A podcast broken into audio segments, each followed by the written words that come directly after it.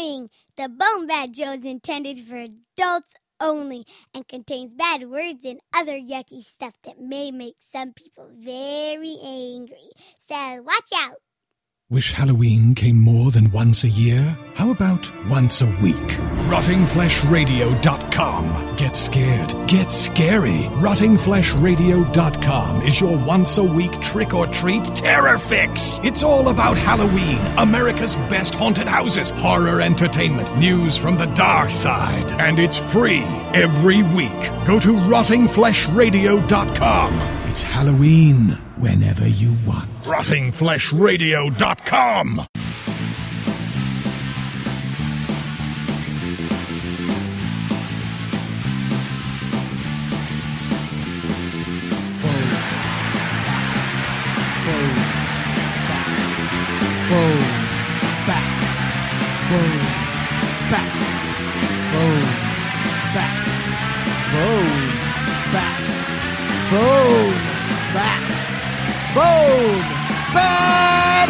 For the Bone Bat Podcast, where you can listen to Steve and Gord. It's a kick-ass digital broadcast where we've got dick jokes galore. Bone Bat. Yeah, this is Norwood. I'm a bass player. I'm Fishbone, and you're listening to the Bone Bat Show.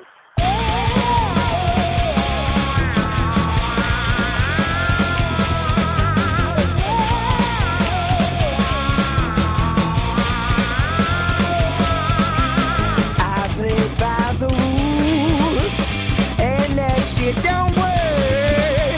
Now I think it's time for me to act just like a jerk.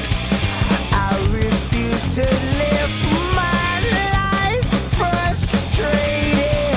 I don't care if I die hated. It might be whack as hell to you, but to me it's all the rage. The animal in me set free and we'll never go back in this cage. Whatever you tend to do is cool, but I'm about that. Whatever you tend to do is cool, but I'm about that. Whatever you tend to do is cool, but I'm about that. Whatever you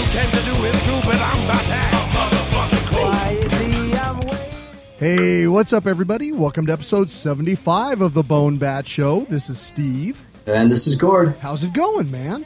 Yeah, it's going good, but I gotta say, I'm a little bit tired. I'm a little bit run down in need of some sleep. Really? Why so? Because I've got deck raccoons. Decoons. Okay, you're going to have to explain this one. Yeah, well, you know how sometimes I have yard turkeys? Mm-hmm. And they come and tear up the landscape and crap all over everything? Yes. Yeah, all right. And every once in a while I have pool ducks. But now I've got yard raccoons. Here's the thing. I went to bed a little bit later than usual because I was up playing Rage on the Xbox with you, and then you went to bed, and I stayed up a little later and played some more. I go to bed, and then like 2:30, 3 o'clock, I hear what I can only describe as monsters in my backyard. Have you ever heard raccoons just going crazy? I have not heard like a raccoon party, no. They sound like a cross between a monkey and a bear. They don't bark like dogs. I mean, they yell, but they yell in a real scary, like, ah, kind of way. And then they do this chirpy, twittery kind of thing, and then they get back into the, ah, and then they're yelling. They're scary as shit sounding. So it wakes me up. This is why I would never survive in the wild. If I wake up from a dead sleep to the sound of something dangerous, I immediately walk towards it stark naked. I don't know why that happens, but it happened when someone was trying to steal my car out of the driveway. It's happened a few times. So naturally, I grab my flashlight and I walk back to the backyard because in my mind, I'm going to shine my light on the raccoons, which is going to cause them to go, oh shit, we're keeping this guy up. We better do this quietly. I don't know what I'm thinking. And I go to the back door and I start shining the light around and nothing. I don't see any raccoons. So I do that for a little bit, and I'm getting a little bit more awake, but I'm still mostly asleep.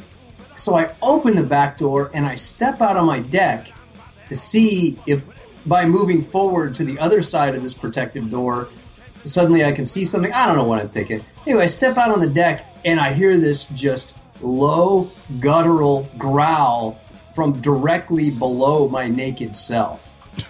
It is under the deck, and I'm there with nothing but a flashlight and my wang in the wind. And boy, I'll tell you, the animal growl sound, that triggers something primal. The adrenal glands wake right up. Boom! I am completely wide awake and all of a sudden aware of what an idiot I'm being. Really, I could probably take a raccoon, but do you really want to wrestle 20 pounds of fur and claws and fangs? No. No, you really don't. What you want to do is get back in the house and at least put on a pair of jeans. Maybe. Did you get a fear boner? I did not get a fear boner. No. That's probably good. I still don't think that's real. But if raccoons caused that, that would be even more disturbing. I think it would. On a lot of levels. So well, then I was wide awake because, you know, you get a big blast of adrenaline and you're not going back to sleep anytime soon. No. I got a new light for the backyard, though. That it was the first time I used it with this big remodel. I went, oh, well, I'll just turn on the light instead of using my flashlight, right? The thing is like 800 billion candle power. It just about burned the fence down. It's so bright.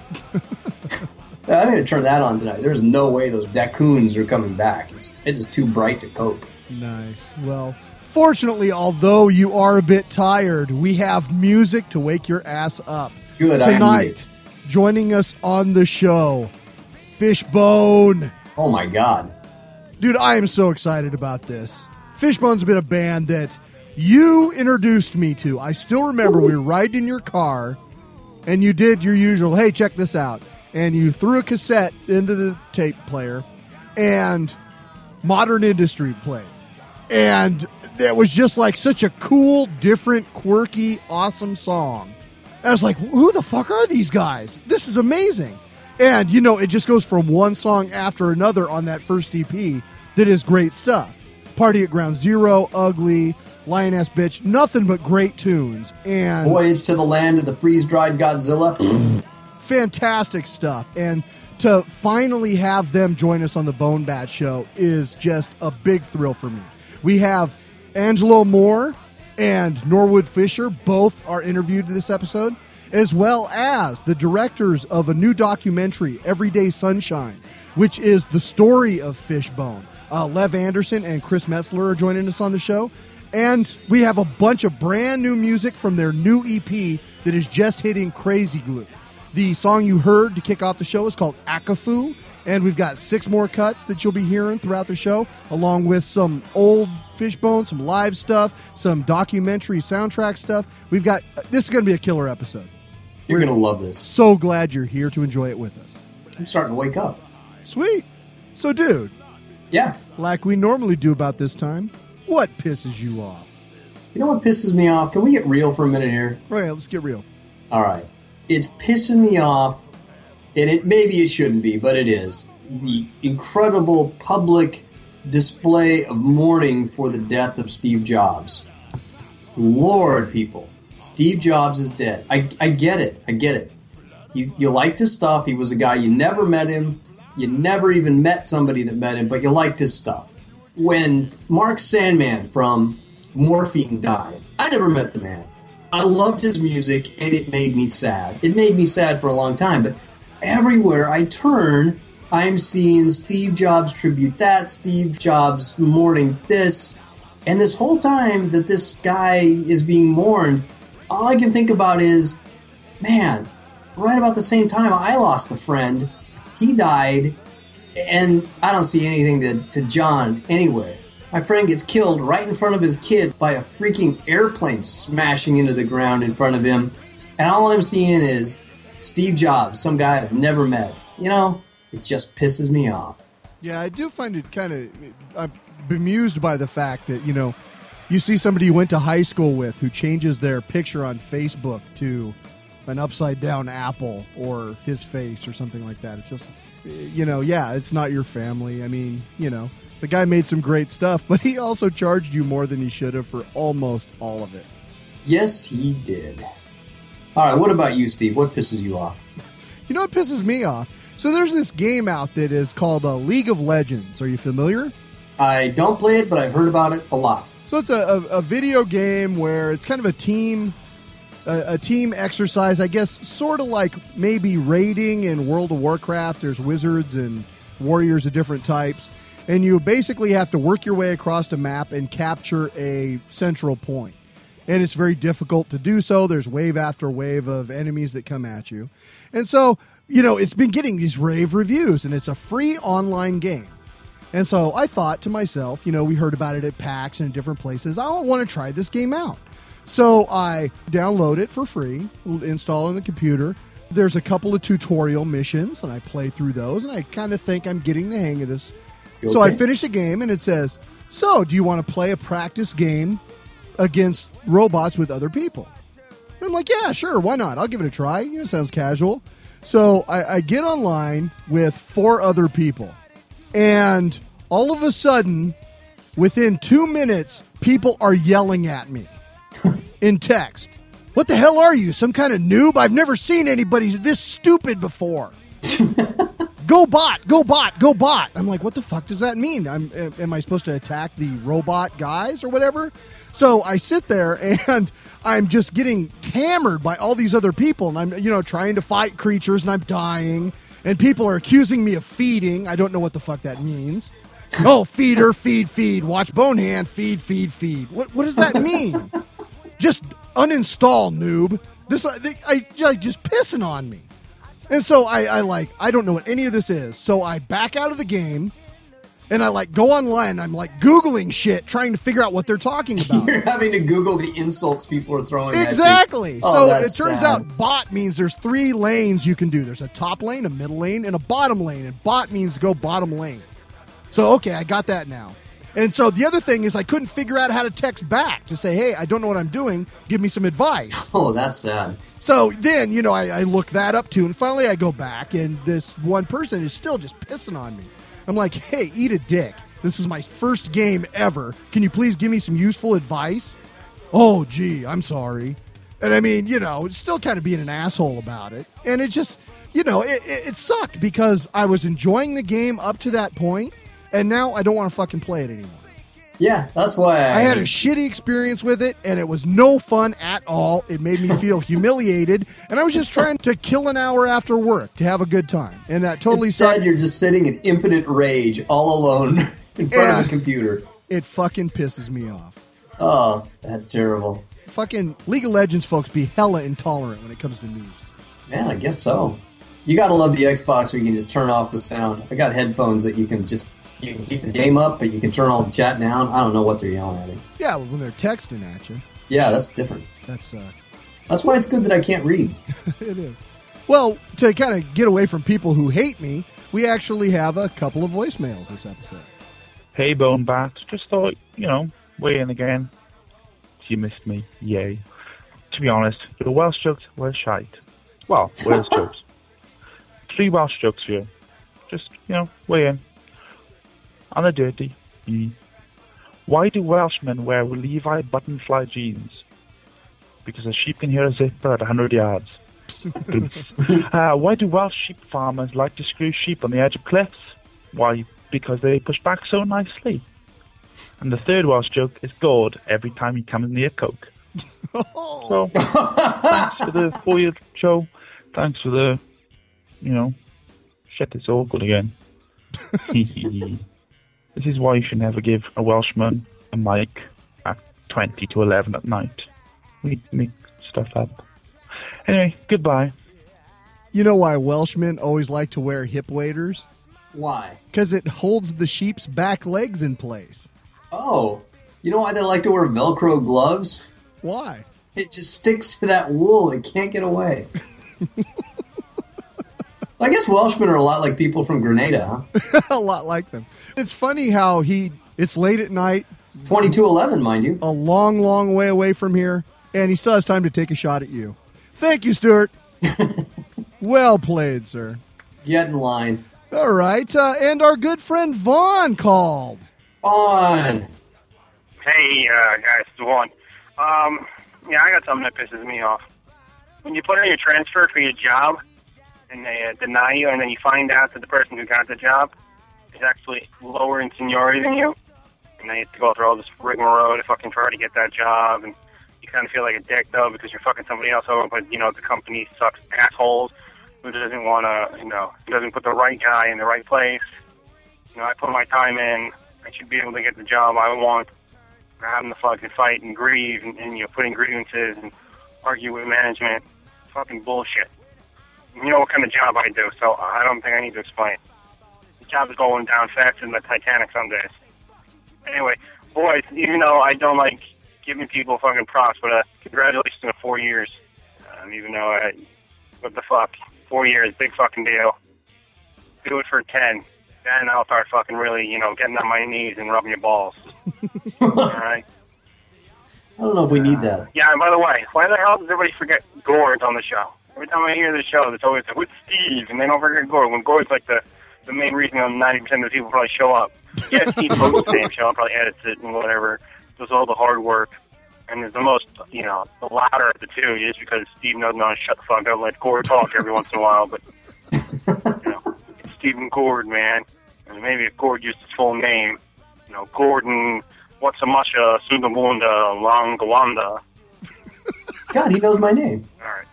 I gotta go. My wife's on the phone. Bye. Yeah, that's right. Your wife's calling. Get the fuck out of here. Oops.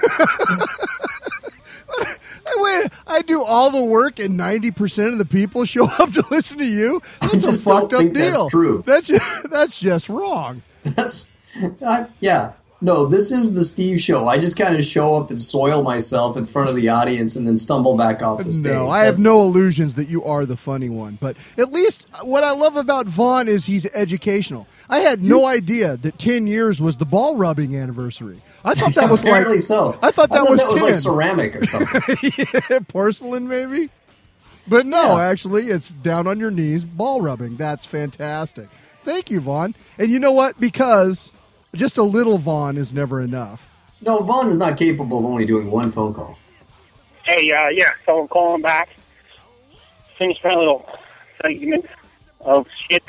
Yeah, if Gordon would be selling to Californian and uses his only first name, maybe people would remember who the fuck he is. And I'm actually cursing in the middle of an Anthony road as I deliver. I sound winded, I know.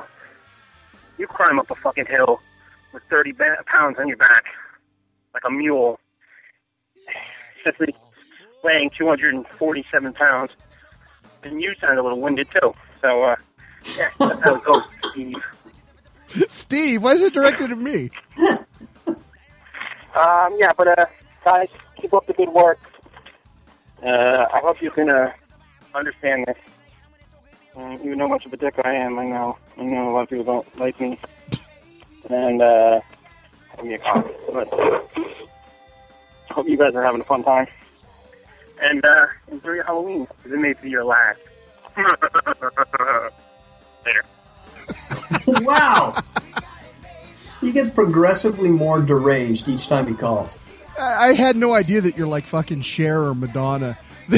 You're just known as Gord out in the world. Right. I guess I never really thought about it like that. Huh. That was awesome. Well, thank you, Vaughn. We always love your calls. We really appreciate it. And thanks to Stuart as well. What about Flea? I mean, it's not just Cher and Madonna. There's lots of people. Pele, yeah. Yeah, there's lots of folks that go by just one name, but I'm pretty sure I know your last name. I don't know Pele's last name. Yeah, well, it's actually, his first name is Pei, and his last name is Light. Well, we have a new contest this episode. Yay, I love contests. This one is really cool. One of our oldest friends, Bill, the guy works in the vinyl record industry still. He is a Renaissance man. And he was kind enough to put up a copy of Mastodon's Crack the Sky on green, gold, and red vinyl for us to give away here on the show. Holy crap. So, that's like a real prize. Here's what you do. Go to the Bone Bat Facebook page and post crack. And we will do a drawing of the folks who fire in. Hopefully there's more than just two this time. And we will give away this awesome piece of musical history to one of you fine listeners. Yeah. seriously, you're not going to find better odds in any contest anywhere than entering one of our contests so far. We have like thousands of listeners now, literally thousands of listeners, and we'll have two people enter a contest. It's crazy good odds. Serious. If you are the person who says, oh, I never win anything. Enter this contest and you still won't. This is the other guy will. Think about the other guy. This is the contest for you. That's all I'm saying. Oh, Lord. All right, dude. Well, you got a political rant this week? I do. See, this is why we have you. This is why you are so important. This is why it really is the Steve Show, because you keep me on track. You say, what pisses you off? Do you have a political rant? We have some phone calls. If it wasn't for you, I'd just be staring at the mic not knowing what to do. God, thank God you're here. All right, political rant. Here we go. A little one. Anwar al-Awlaki. Yes, I said it right. Anwar al-Awlaki was killed in a U.S. drone strike last month. You probably heard about this on the news. He was a scumbag jihadist who preached murder and recruited terrorists, and he probably needed to die.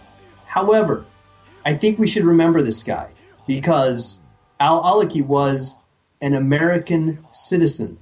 He was a religious conservative who was killed for what he said by our government.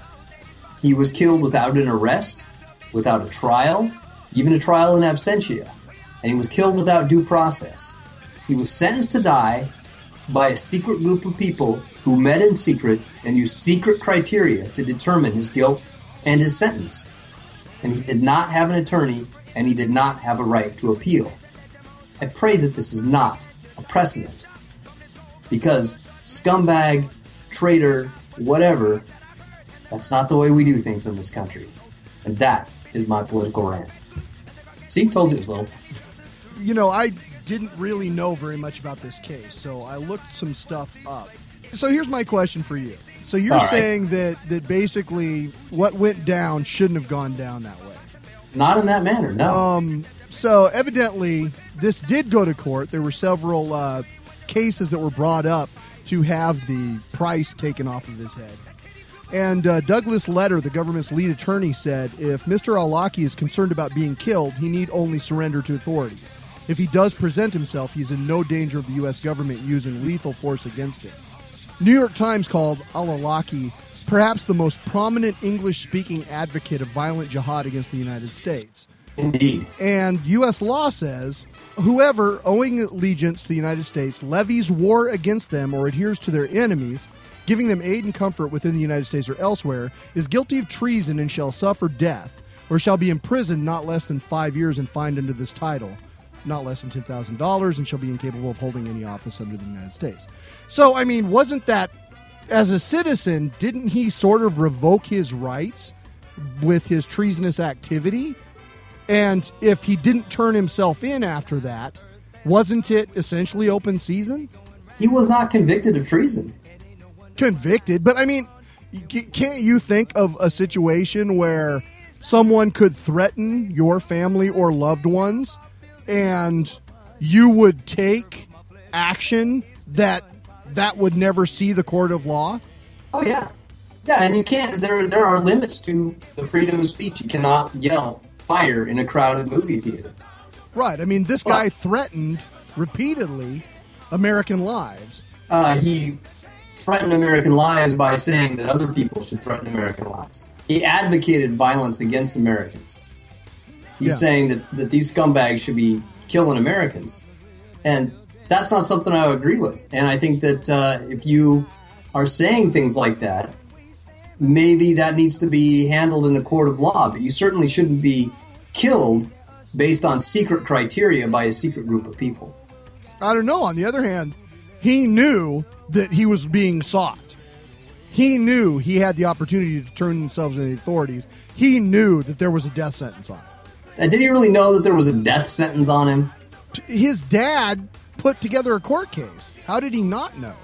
I don't know. It just seems like it was extra legal, and the lack of transparency, the lack of our ability to say, okay, here are the justices that decided his fate, and here is the criteria they used to decide it. That's what bothers me. When people start getting killed for what they say, even if they are advocating violence, if they start getting killed for what they say without their day in court, that doesn't seem right to me. Right, but you don't think that he chose to abstain from his day in court by fleeing the law?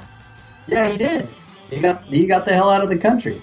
But there's no transparent system that says, and this is what we do. It was all handled behind closed doors. I don't know how I feel about it. I just have... I feel like he's a scumbag and he needed to die. And, the world's a better place for him not being here. Your rant made me have more questions than it did answers. That's all I'm saying. Good. I'm glad there's some heuristic value to these rants. Look it up. Think. Write a letter. Call in.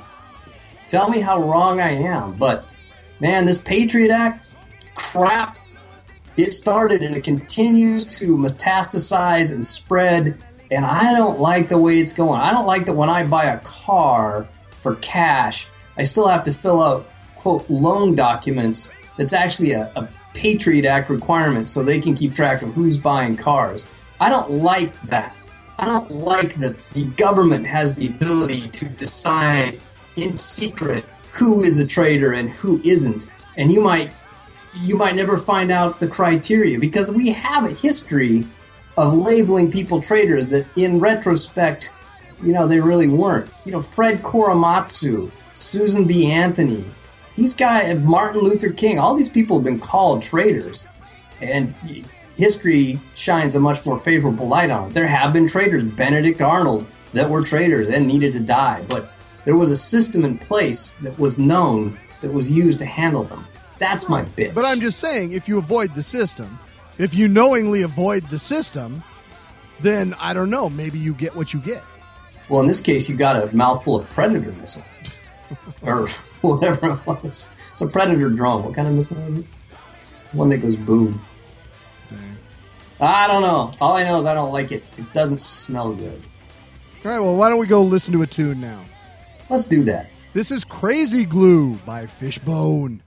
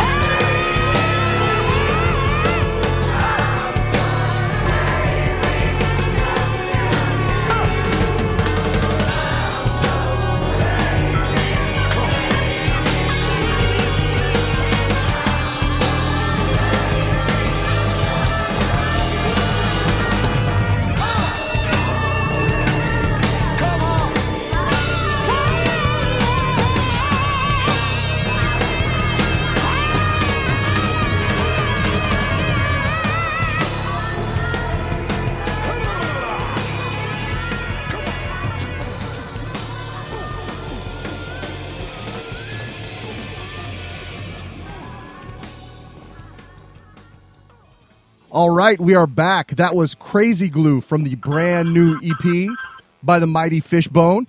And joining me now, I am happy as a monkey with a peanut machine to be introducing Angelo Moore, one of the founders of the band. Happier than a monkey with a peanut machine. That's pretty goddamn funny. Okay. Welcome to the Bone Bap Show, man. Thanks for joining us. Well, man, you're welcome, man. But wait, now, what did you say the name of the show was? Bone Bat Show? Bone Bat. Bone Bat. Exactly. Right. Like you're using the bat, like you're using a bone for a bat. Exactly. Yeah, I'm and the bat part of the show, and Steve is the bone. Right, now, what are you hitting with this bat? Whatever needs to be hit. Like a skull, maybe? Could be. Yeah, there's some skulls that need to be hit. Yeah, no shit, man.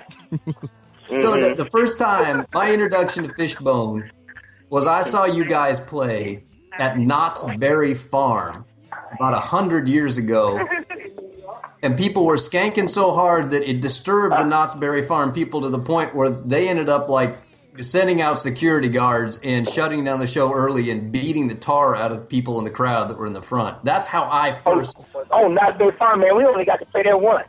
That's right. And then I saw you again at UC Davis. Same thing. You guys played, and then you never got to come back because you offended people. What is it about you guys? I don't know, man. You know what, dude? See, maybe that's another one of the things that pisses me off, because places like Knott's Berry Farm, right, and these different clubs that book us, and they think, I don't know what they're thinking, but whoever books us, whatever promoter books us at these different places, the music parks, clubs, whatever, they put us in there, right? And then when we just start feeling free spirit and we catch the Holy Ghost, and we want other people to catch the Holy Ghost, and that's what usually ends up happening. These people get to set themselves free. They get to dance the way they want. They get to let their hair down the way they want to let their hair down. But then you got the security or whoever is coming up talking about you can't do that because, I don't know, maybe you're offended or something, or you're being too wild or whatever. Well, man, you know, they should have thought about this shit before they hired the band. They should have thought about that shit before they hired the band. And then they want to ban us, and then they don't want us to come back. And then the people that were there are looking at Knott's Berry Farm like, fuck these motherfuckers, man. They brought Fishbone in here, and then they want to stop the show and ban them, and we're not going to come to Knott's Berry Farm either. And then we're going to tell our friends, and Knott's Berry Farm was fucked up because they stopped Fishbone from playing. That's true. I've never been back. That pisses me off, man. When a promoter or a club owner books the band, but they don't know what the band is about before we get up in there. Stage diving, skanking, and the possibilities of a mosh pit are always in the picture when Fishbone is playing. I'm going to tell you what else I hate. Ooh, now you got me on the roll. Look.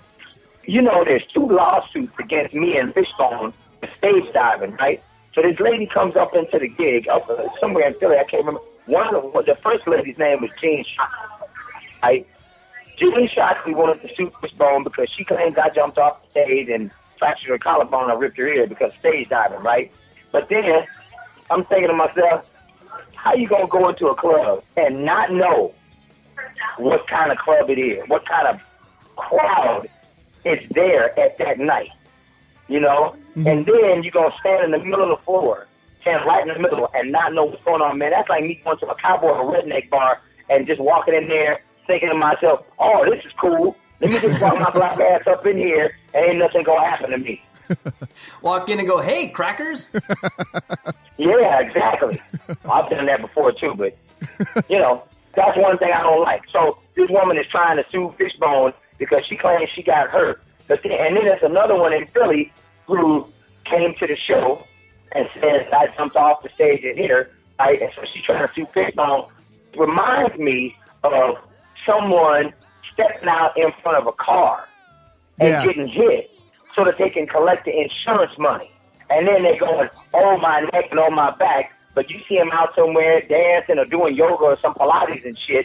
But then when they got to go to the lawyer's office, and they put their neck brace on, they start walking all stiff and shit. That's what I fucking hate. You know, so it's like anybody who comes to a Fishbone show or any show, which is like a hardcore show or like a show that's like some wild dancing type shit, They need to know they need to step their ass to the side and enjoy the show from there, especially if they don't know what's going on. Check out the scene, see if the scene is yours, and go ahead and proceed with caution. You know, I can't stand people like that. That's another thing that pisses me off. See, so now we got people trying to sue us because of that, and I'm just like, hey, guess what? I got witnesses. I got witnesses. As a matter of fact, not only do I have 10 witnesses, I got thousands of witnesses. They go to Fishbone shows, and they go up in there, and they have a good-ass time, you know, and they're not worried about nothing. But then you got people going in there and doing that, and I'm just like, hey, that's not cool. Absolutely. That's not cool. Then when I went to the deposition, talking to the lawyers for about 5 hours, they're showing me these pictures of just people on the dance floor. Some of them are blurred, right? There's no pictures, no x-rays, and no crack bones. And there's no pictures of no proof upside anybody's head, right? Mm-hmm. So the pictures and the proof is whack, too. That whole thing is whack. Yeah. Oh, you know what? The whole thing is whack. You guys got banned from Davis not because of people dancing in a fashion that might get somebody injured, but you called up out to the audience, a very attractive-looking woman replied to your call, and you had her dancing on the stage. And I think you were singing Shake Your Ass. And you said, put your right hand on your mound, put your left hand on the ground, and shake your ass. And she did so. And she was having fun, and the audience was having fun. Nobody got their head cracked. Nobody got their head cracked, exactly. However, I guess that was a little too much for the uptight powers that be at UC Davis at the time. Yeah. Sometimes you just can't win. No. You can't win, man. You know, somebody can't win. And, you know, people need to learn how to get that stick out of their ass, man, and loosen up. It's too much of an uptight society that we live in already, right? You got Obama, which I feel like he's trying to do right, but you got the teabagger stepping in the way, making it hard for him to do his job, or at least trying to do his job. So it's all uptight. It's uptight all the way around. The last thing you need is the uptight element coming into a place where people are supposed to be letting their hair down and setting themselves free. Absolutely. Maybe that segues into a little bit about your music. I mean, Gord introduced me to you guys, and I'm a, you know, white farm boy metalhead, and I first heard Fishbone, and I was just like, that is fucking amazing, and I've been a huge fan ever since. You know, what is it about your music that resonates so much with folks from all walks of life? Well, man, because it's soul music. It's not necessarily the particular genre of soul music, but it's the music that reaches the soul. I'd say that's probably the best description of your music I've ever heard. I've heard you guys call it mutt music. I've heard people call it ska punk. They didn't know what it was, but it does. It's from a group of souls, and it's very pure, I think, and it gets out there, and it resonates with the souls of the people that are listening to it.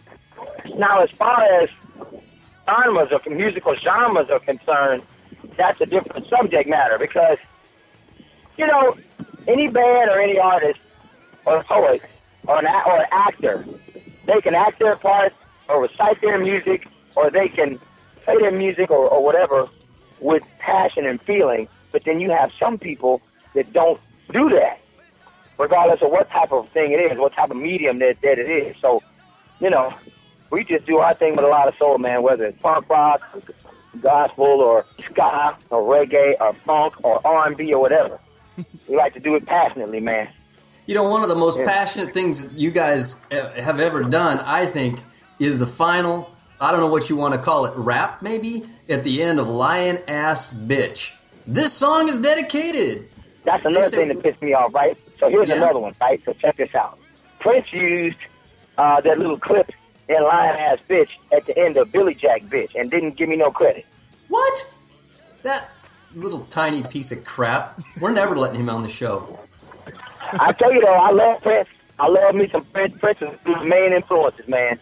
Prince is one of my main influences. As a matter of fact, on one of his first records, For You, I Feel For You, that's one of the first guitar solos, or maybe it was a keyboard solo, that I learned on my saxophone. Wow. Yeah, well, I'm still not letting him on my show unless he apologizes to you first. Well, I would like to do some collaborating. Actually, man, I did do a little bit of collaborating with Prince. It was on this show called The White Room. The White Room in London, even though I had to wear a mask because I wasn't on the carnet and he would have supposedly gotten in trouble. It was a pleasure playing with him, man. That's kind of interesting, huh? He stole my Clear K idea, too, and he did some little stage diving. I tell you, man, it's all right. You know, I look at it as a form of flattery. I look at it as a form of flattery when people copy me or they copy Fishbone because they like what they hear, what they see, and then they want to experience it or sing it or play it, too. It's just good. It has a whole other dimension, though. When you get the money, it goes with the fame. So instead of being famous but not rich, you're famous and rich. I'm famous but not rich. I want to be famous and rich next time around, goddammit. Yeah, I think Prince probably has a couple dollars to spare. He ought to be sending something your way for that. So, Angelo. That's another thing that pisses me off, man. See, another thing that pisses me off is people love Fishbone so much. They love Fishbone. But then when it comes to helping us out and throwing a bunch of money our way and putting us up there where they are financially, ain't nobody trying to do shit. But they'll tell us that they love us all they want. Well, I don't know. You got this new opportunity now with Pledge Music to help you out with your new EP. Man, I'm at the Fishbone Soldier level. I'm right there. Right on. We got the new EP, dude. We got Crazy Glue. Okay. Darren from DC Records is one of the people that has reached out, and he has made it possible for us to record this record. And we got this movie called Everyday Sunshine. It's a movie documentary on Fishbone and the life and times of Fishbone. And I tell you, man, I have to remain detached from the movie because it's like an autopsy to me. They cut open the body. They put the heart where the pancreas is. They put the nuts where the eyes are. They put the nose where the butthole is. They put the foot where the shoulder is. But at least you get to see all the organs, even though they're all switched around. Mm-hmm. You get to see that stuff. You get to see it. So it's good how they put it together. Chris and Lev, man, you know. I've watched that movie. And I thought it was good, but I thought, man, that must have been pretty painful for you to watch afterwards. I mean, I would not want to be in that movie myself because that would be hard on a relationship, I think, to have a movie documented in such a fashion. That thing does a lot of things right. Is there anything it does wrong that you want to go on the record and say, no, that's not right? Well, you know what, man, it was some questions. The questionnaire that we have, me and Norwood are doing these questionnaires, right? Yeah. After the movie, people ask us certain questions about stuff that is going on in the movie. And, if I answer some of these questions that these people are asking me, it might ruin my career. Well, don't do that. So if they're not too challenging of questions, man, I just go ahead and answer them. Mm-hmm. I try to give in general answers. And sometimes when the challenging questions come, man, I've been able to not dropping the bomb, because when you drop a bomb, man, not only does it destroy the enemy, sometimes that shit will destroy yourself, too. Yeah, a little splashback there. Well, what? A little splashback. One of the cool things about the movie was hearing a lot of your contemporaries kind of talk about what Fishbone has meant to them. Well, I like those people, man. I like them. I'm glad that their input on the band, and what they think about Fishbone and how Fishbone inspired them. I'm glad about it. And one of those bands, Les Claypool from Primus. Well, I saw you guys play with Primus at the Hollywood Palladium, I think in like 1988. And the entire floor of the Palladium was a skank pit. It was fucking amazing. I have never seen anything like that at any show I've been to. And that's the thing with Fishbone, man. There's always a memorable experience. The first time I saw you was at the Pine Street Theater in Portland. And I remember you were, I don't know what song it was, but you were just into it. And you flung your saxophone backstage and almost took a roadie's head off with it. And I was wondering, like, how many horns have you destroyed over the years just in the passion of your act? Well, I haven't really destroyed any horns. If anything, they've been stolen. Really? Or if they did get fucked up, it wasn't because I was throwing them. Maybe they might have fallen or somebody might have bumped into him or whatever, or somebody might have heisted one from backstage and I went to the bathroom or the dressing room. That shit's happened before, man. Mm-hmm. But I will tell you, some of the horns that did get fucked up, Chris Dowd's on, because Chris Dowd would throw his trombone. Yeah. He'd throw that trombone, and sometimes the guy that would catch it wouldn't catch it. Sometimes he'd miss it. Now, I've seen trombones get flattened, man. Yeah. Were you and Dirty Walt and Chris, were you guys in the school band? Like, where did the horns come from that joined Fishbone? Well, the horns started in junior high school. Mm-hmm. Were all you guys in the junior high school marching band or concert band or something? we were in concert band. Me and Walt were in concert band in junior high school, Hale Junior High out there in Woodland Hills, California, man, is where I started out there in the suburbs, the white suburbs, man. I was flying the buttermilk, so to speak. And in the rest flying the buttermilk. No, you were like the only chocolate chip in the cookie. That's a better way to look at it. I was the only chocolate chip in the vanilla cookie, man. Exactly. It was a vanilla cookie, and I was the chocolate chip. And the rest of the chocolate chips, they got bussed out to Woodland Hills. And that's where I met Walt and the rest of the guys in the band. Mm-hmm. So, yeah, and we all learned how to play our instruments around the same time, too. That's cool because, you know, you kind of came together as a family writing all those early cuts. And that kind of brings up something. The first EP is just so filled with, like, this amazing manic energy. And I kind of have always felt that In Your Face, the debut full length, was a little more subdued. Was there a lot of label influence on that album kind of holding you guys back, or did you make the album you wanted to make at that time? I think around In Your Face, man, was a time where Fishbone was still trying to figure out how to express what we wanted to convey musically to the producer, which was David Kahn at the time. Right. So we knew how to play it, and we knew what we wanted.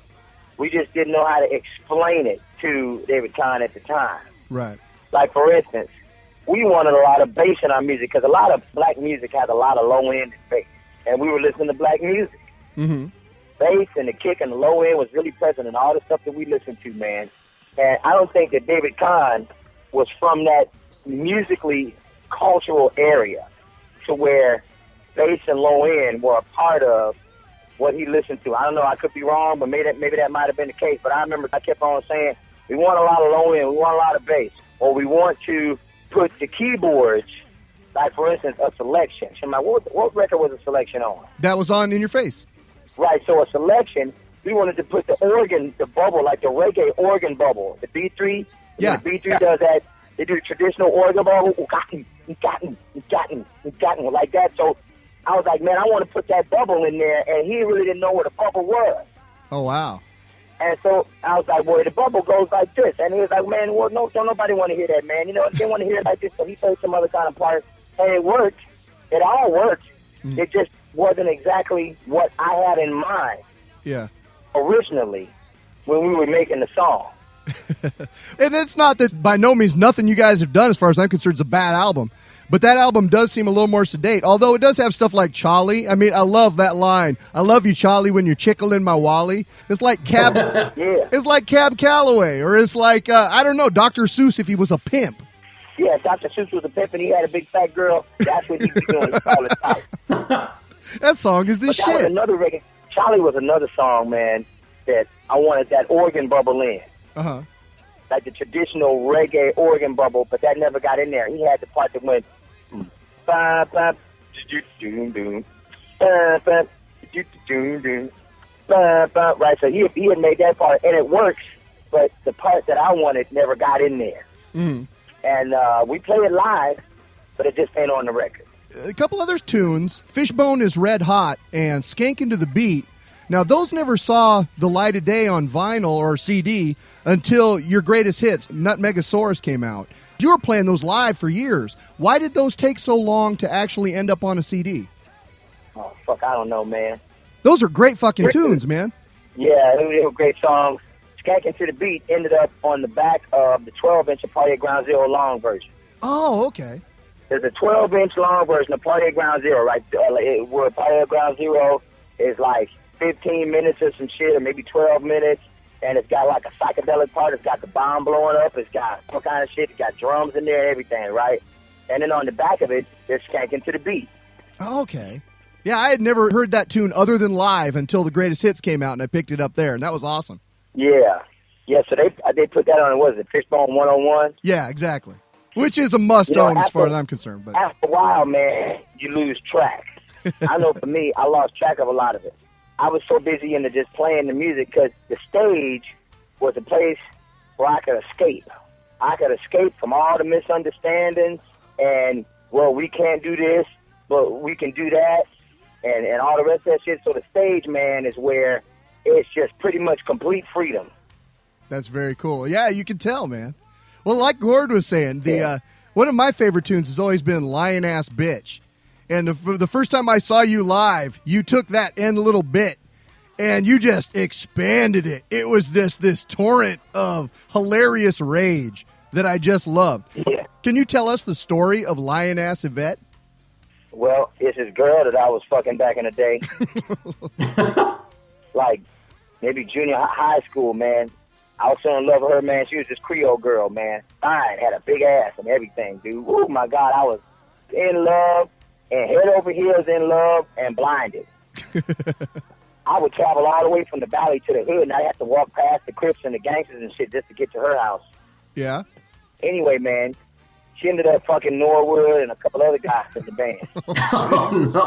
And so, yeah, and so I walked in to Norwood's house because Norwood and Fish, you know, Fish's mom's house.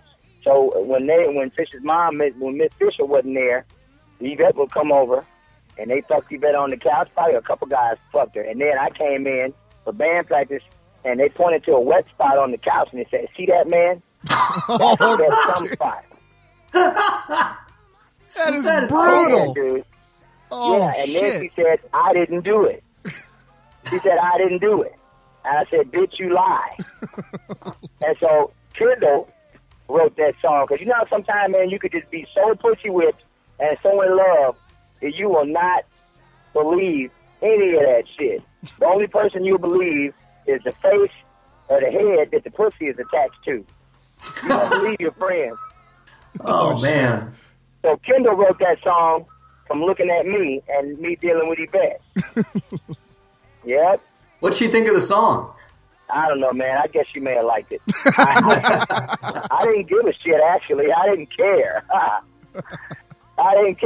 She probably, I tell you, man, when people have fucked up songs right about what's up, because, man, unfortunately, the way I am, and I've been changing this about me.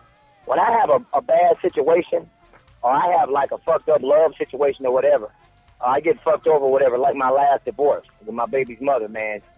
I got so many songs out of that raggedy-ass situation, dude. I got The Suffering. I got Ma and Pa out of my mom and dad's divorce. Another one of your just amazing tunes. Drunk Schizo, I got that out of my mom and dad's divorce and the whole dysfunctionalism within the family, you know. And even with Crazy Glue, that's about the dysfunctionalism of Fishbone. Yeah, yes. What is it? Power struggles lead to frustration? Yeah. Yep, the competition and power struggle only makes frustration double, and it sticks to you like Crazy Glue. Yeah, and so in writing the new EP, now you had already filmed the film, and you'd seen probably a cut. Was there kind of a catharsis? Did you guys kind of figure out a way to kind of get past some stuff because of the film? I don't know, man. I hope so, though. I mean, I think the only thing that may have gotten us past a couple of problems is the fact that me and Norwood went to therapy. We went to counseling, and I insisted that we went. Mm-hmm.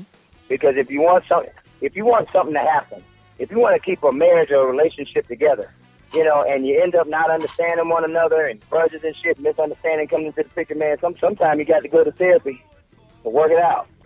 You know, sometimes counseling, sometimes therapy, sometimes going to AA, even seeing the movie and seeing how you are in the movie, right? Some of the shit that went on in the movie, mm-hmm. and that they actually put in the movie, and a lot of the stuff that didn't get put in the movie, I'm just like, hey, well, it's good to be humble and forgiving. It's what my main thing is nowadays. Be forgiving and be humble, and try not to have no resentments, man, because resentments can hold you up from creating a lot of magic and beauty. And believe me, I got a lot of resentments. I got resentments as tall as the Empire motherfucking State Building. Matter of fact, I got a solo record. Yeah? All my solo records are resentment-based. Once I get my solo records out of the way, it's like a big exhale, like, because a lot of my solo records, man, a lot of the songs in my solo records were songs that didn't make it to the Fishbone record. Ah, okay. So I take them, and I re-record them, and I'm playing all the instruments, by the way, you know, because when you get resistance from your bandmates, like, why do you want to do that song? Or I don't want to do that. Or why do you want it to speed up or slow down there? Or why do you want to sing about that? Or what do you mean by do do do do do when you want me to play that drum part? Or don't play my drums? Or why don't you get somebody else to play drums? Hearing all of that shit makes you get resentments, man. And so from there on in, I decided, hey, I'm not going to be stuck with an idea in my head that I can't get out of my head and manifest that shit into something real, like a drum part or a bass line or a fucking horn part or a guitar or a keyboard part or any of that shit. And granted, I don't know how to play any stringed instruments. I can play drums. I can play drums because Fish never did let me like me to play his drums. He never did like that shit. So I learned how to play drums on my own. Now I can play drums good enough to where I can get my whole vision across to where I don't need any goddamn body. I can play bass. I don't have bass guitar, but I got a bass saxophone, so I got that covered, right? When Walt had his tuba, now these are the things that piss me off, right? So here it comes again. The drum thing, right? So I can play drums. When Walt had a tuba, I was so excited when Walt had bought a tuba, a sousaphone. And Walt was playing the tuba, but then when Walt stopped playing his tuba because I guess he might have figured that it was too much trouble lugging that motherfucker around, but I was like, oh, wow, we got a tuba. Then when Walt stopped playing, I'm like, how am I going to play the tuba? And then I said, bling, let me get a bass saxophone. That's going to cover the tuba. That's going to cover the whole block of tuba. So I got a bass saxophone, so now I got my bass parts covered. And then I got baritone, tenor, and alto, and soprano, which make up a horn part. Okay, when it comes to keyboards and stuff like that, I can play keyboards good enough to get my idea across. I can play percussion good enough to get all of that shit across, too. Mm. And then I can do all my background vocals and my lead vocals. Hence, that's how I made Dr. Madbaugh's Comprehensive Linkology, which is my solo CD. And then I made another solo CD called Dr. Madbaugh's Medicine Cabinet, which all my songs are played by me.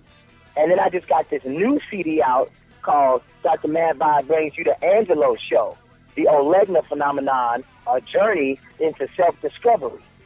And this is an album that I just did from Kickstarter. I did Kickstarter. Cool. I reached my financial goal because the fans believe in me and what I'm doing and what I want. They know I'm going to give them the good shit, man. So I got a Kickstarter going. And now that I reached my Kickstarter goal, which is like $25,000, you can see that shit online. I'm using all that money that the fans have sent me, which are my backers. In essence, the fans are the record company. I don't need no goddamn record company because I got the fans giving me the advance instead of a record company giving me advance. Yeah. I got all this money now to put it in the solo project. So now I'm mixing my songs. I got them mastered. I think my songs might even be mastered today. And I got T-shirts, merchandise. I'm gonna be making a video to the song called Optimistic Yes out here in New York. So while I'm doing the Fishbone movie and doing interviews on that and doing question and answer with that, and I'm collaborating with Norwood and we're doing acoustic sets like that, after I finish that, then I'm gonna go and I'm gonna start working on my video, Optimistic Yes, for my solo project. And you gotta have a solo project, man, because if you ain't got a solo project, the last thing you wanna feel is stuck. You want to be able to have a back door and get all of your ideas out, just in case you can't get it out with your main shit. You got your side shit you can get it out on. That's cool. I'm glad we know about that. We're going to pimp that too. Yeah, I always recommend that all the band members, man, in Fishbone, you have your solo project just in case the collective of the band doesn't agree on the song that you want to do. You can do it with your solo project. So Dirty Walt's got Year the Dragon and Dirty Walt and the Columbus Sanitation. Dre Gibson's got Hunter Green. Norwood's got True Lord Disgracious, and I got Dr. Madbaugh's. That's really cool, man. It gives you something to do away from Fishbone, kind of recharge the batteries a little bit. That right there could fill up a whole shelf on my CD rack. Just have all the Fishbone individual projects. That's right. You got Fishbone, and you got all the Fishbone side projects, which are all a part of the Fishbone familyhood. And I got my own record company called More Map Records, which my partner, his name is Keno Map, man. He was a Punani poet. We joined together. And we have our own record company called More Map Records and a distribution company, man. So you can, if you're an artist and a musician, you want to put your music out, we'll help you put it out there. And all you got to do is make sure that it's marketed properly, you know, but we can put it out there for you so that people can see it and know that you're there. Well, that's some good advice, because we play a lot of young musicians on this show who are independent. They're just getting started. And so, you know, giving them an outlet to put their music out, that's a pretty cool thing that you're doing, man.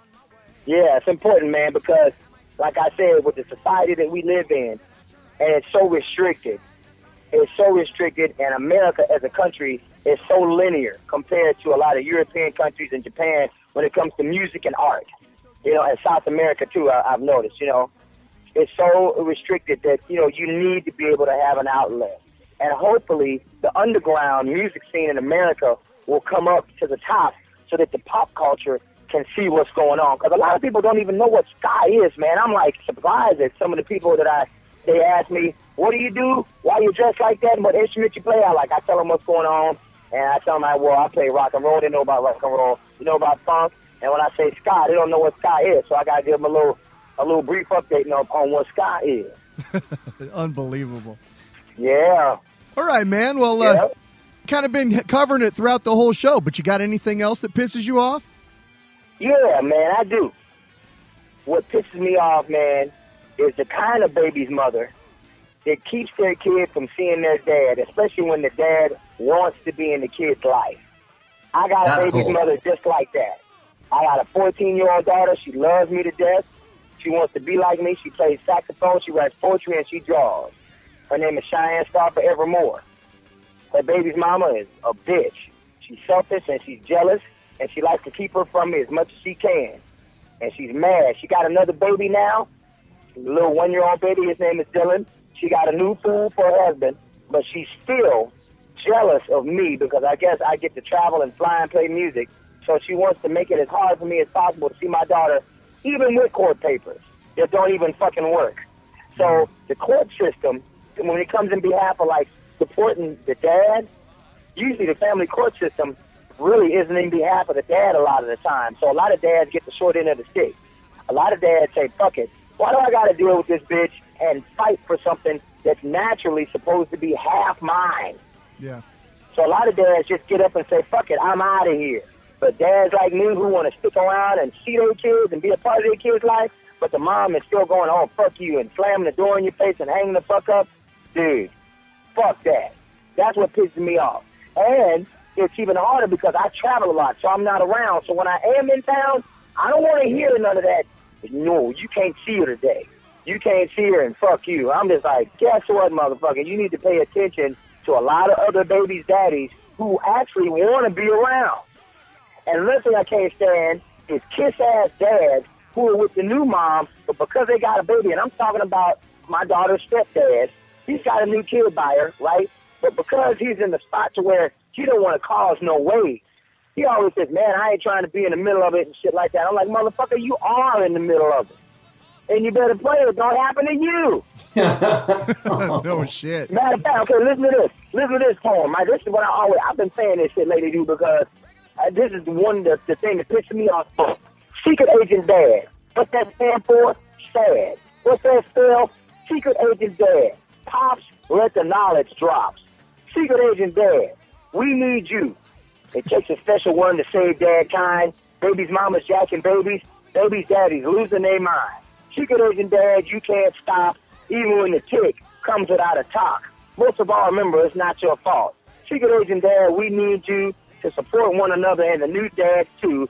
And for those of you dads who don't know, check out your bro. Secret Agent Dad. First he was a happy man, now he's sad. Can you think of all the drinks that he's had because of what he wanted but could not have, only to be a dad? Secret Agent Dad must fight this curse. Over and under, he must quench the thirst of living a family Huxtable life for aspiration of a child and wife, because now your lovely wife has turned to a devil, throwing his kids and ran like a rebel. It's just a man's idealism, but now he must learn to forgive. Got another woman and another life, but he's tossing and turning, sweating in the bed at night. Going to find his kids if it's a lifetime mission.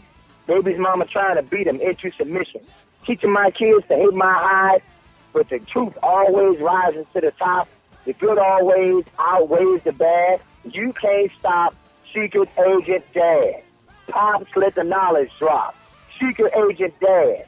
Secret Agent Dad. Secret Agent Dad. So you can move far away and cut the phone wire, but you won't stop my kids from feeling daddy's fire. All these bitches turning on their men calling themselves mom after the baby comes in. You can hate me all you want, but it's only our kids that we're doing the wrong. So in the best interest of our child, I'm coming to get you. Secret agent dad. So pops, let the knowledge drop. So also just around midnight, when all is sleep and sound, sun is creeping alongside Stuart on the Underground Railroad track, going back to Dad's flag. S.A.D., let me tell you what it means to me. Secret agent dad. So sad ain't necessarily a bad thing. It's an abbreviation.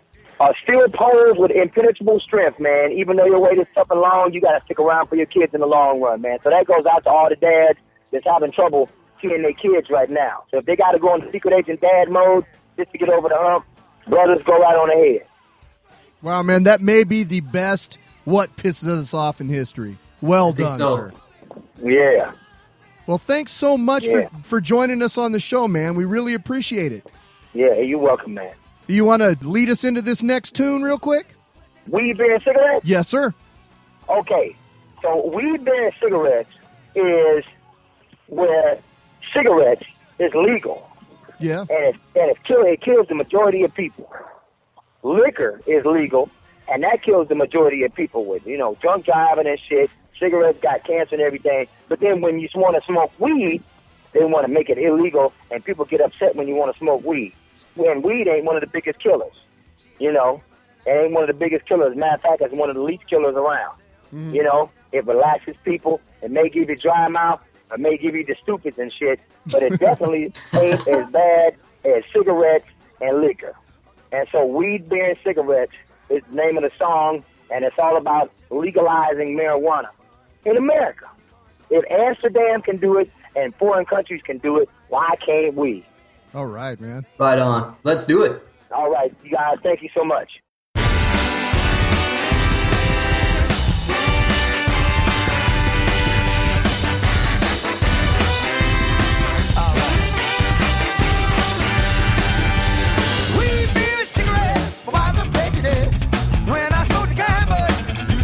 There's a legal setback that I think we have to address. Weed, beer, and cigarettes, while the prejudice. Glamour Puss and Johnny Rocker joined the trendy set. Legalized addiction sponsored by the government. The Drug Enforcement Agency raised the cannabis club. Medical patients needed, won't you share the love? Grandma, uncle, and aunts arrested, hail cigarette smoke. Little brother pounds the top, and it's how he gets his joke. I smoked the ganja in early life with a rooster scoring us on that's coming right. Yeah. Weed, beer, cigarettes, why the prejudice? When I smoke the cannabis, you get real upset. There's a legal setback that I think we have to address. Weed, beer, and cigarettes, why the prejudice? Pistol drawn, handcuffs on, the caregiver's wrist. Invasion on the doctor's office, can you picture this? California pioneers, more than profiteers. City council and city hall, trying to work it out. Medical cannabis clinics getting raided like the pack house. Weed, beer, and cigarettes, why the prejudice? When I smoke the cannabis, you get real upset.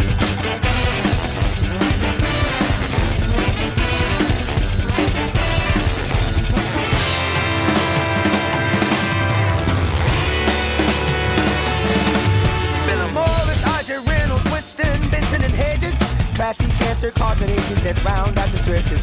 These companies that get in your pocket and then get you addicted are the same that sponsor rehab programs that get you to kick the habit.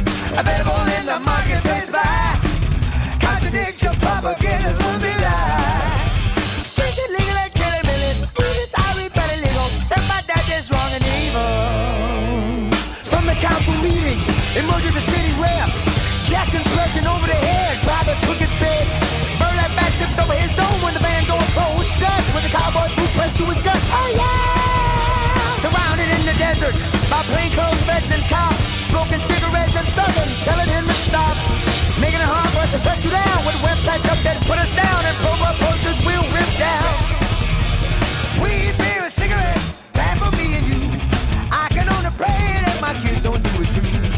Weed, beer, and cigarettes. Why the prejudice? It's when I smoke cannabis, you get real upset, yeah.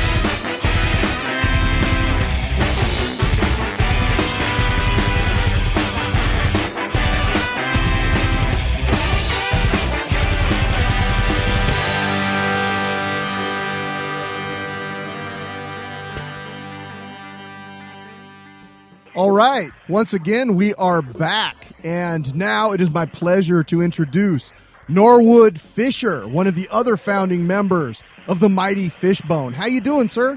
You know, I'm having such a wonderful day here in Brooklyn at the premiere of Everyday Sunshine. It's all unreal, man. I know you got amazing stuff happening around the band right now. You got an amazing new EP, Crazy Glue, which is just about ready to hit. You got this documentary, Everyday Sunshine, that is showing right now. It's having its premiere. I mean, just great stuff's happening for you guys. Dude, I'm thrilled to the utmost. You know, it's a lot happening. It's a beautiful time. Now, I've been a fan of Fishbone since all the way back 1985, 1986, right when the EP came out. And one of the things I've really enjoyed about your band is that, A, it's really fun ass-shaking music, but also, you know, you got a bit of a social conscience. You don't have to go any further than the first song on the first album. You guys were raging against politicians, against war, against oppression. Where did you guys get that social conscience at such an early age? Well, a lot of it actually came from the music that we all listened to coming up. You know, you take a song like Jimi Hendrix's Machine Gun. Really, it was an effective way to do a guitar solo, show the horror of war, and the Vietnam War in particular, and Parliament-Funkadelic, especially Funkadelic, like the America Eats Us Young album, as well bands like The Clash, The Sex Pistols, and actually Saturday Night Live had a lot to do with it. Really? You know? Yeah, because there was a lot of political satire. Certainly, yeah. On Saturday Night Live, you know?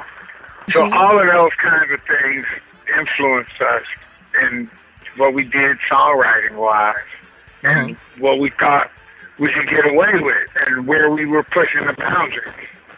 And it was okay to push the boundaries? Okay, yes. All right, well, you know, one of the other things that I've always been amazed about Fishbone is I've seen you guys live a number of times, and every time I see you, it's always a memorable experience. I remember one time, most of all, was I saw you guys at the Hollywood Palladium, and the entire floor of the Palladium was a skate pit. I had never seen that anywhere else other than at a Fishbone show. That was just amazing. What is it like to tap into an audience that is that fired up about your music? You know, it was the ultimate electric connection. It was like James Brown said, everything is on the one. Well, we got to experience that in real time at our shows, where the whole audience, through mayhem and aggressive music and dance, everything was on the one. We were all connected, you know? It was like, you know, a little microcosm of the universe. That sometimes that everything was perfect. That's a really cool way to look at it. Well, and I'm sure that a lot of that, too, comes from the fact that, I mean, you guys all came up together. That's such an organic way. It's not like, you know, the band was hired guns. You guys grew up and learned your instruments together and learned to write music together. And so there was a certain organic quality to your music even from the beginning. Yeah, absolutely, because we all listened to the same music. You know, we all shared our music. So we could communicate on a higher level, like, because we improvised a lot. And sometimes, you know, we knew the audience didn't have no idea because it was tight. But if somebody drops a reference to something, if you all came up on the same stuff, you could react to that reference. Sure, yeah. You know? So we had that ability, that telepathy. We did a lot of, we rehearsed a lot, we jammed a lot, and we nurtured the telepathy between us. Yeah, and when that works musically, it's like magic. Absolutely. You hear the older jazz cats talk about it, you know, they get it, you know. And that's one of the things kind of that you see in the movie is that in the 90s when you started having some friction in that family, and you started losing some of your members. I mean, you're kind of the guiding hand on the tiller of Fishbone. How tough was it to kind of keep the family together through those rough patches? Well, there was always a will to keep it together. Kendall, when Kendall left, that was the only time that I really thought, like, maybe we should just stop doing it, because I promised myself that if there were any of the original six left, that it wouldn't be the same, and maybe we should stop. When Kendall left, we pressed on, and after that, you know, so I wasn't true to my word to myself, but I think I'm better off for it, you know. So we pressed on, and past that, there hasn't been another time when I thought maybe we shouldn't do it. But it's been difficult. It's difficult when you lose those integral parts, you know, because they mean so much, especially the original members. But anybody that you engage with intimately in this music thing with for a long period of time, like, really, you know, you grow the telepathy, you grow the ability to communicate on a higher level, and it's not easy to replace those things. Maybe it never gets replaced. Yeah. Actually. Well, that's one of the things that you kind of see in the movie, too, is the message of keeping the dream alive, keeping the Fishbone dream alive. And I thought that was pretty cool. Well, I am fully aware of the importance of Fishbone being here. Like, you know, we could break up and the world will go on. But really, there's a legacy here that me, as a fan of music and a fan of different bands, and I think if the band, some of the bands that I love, if they went away, like, you can't replace that. Yeah. You know, so I'm like, dang, if this Fishbone legacy ends, you know, there will be no more. Yeah. And as me, as a fan of music and other bands, I'm like, I wouldn't want to do that because I'm the fan of Fishbone. Well, you've got this brand new EP coming out, which I've listened to the whole thing. Songs like Crazy Glue, DUI Friday, Akafu, those tunes are as catchy and immediately infectious as anything in your catalog. What do you see as kind of going forward for the band? I mean, you guys are hitting a high note right now. You know what? I think every step of the way, we're creating the ability to step further into our future.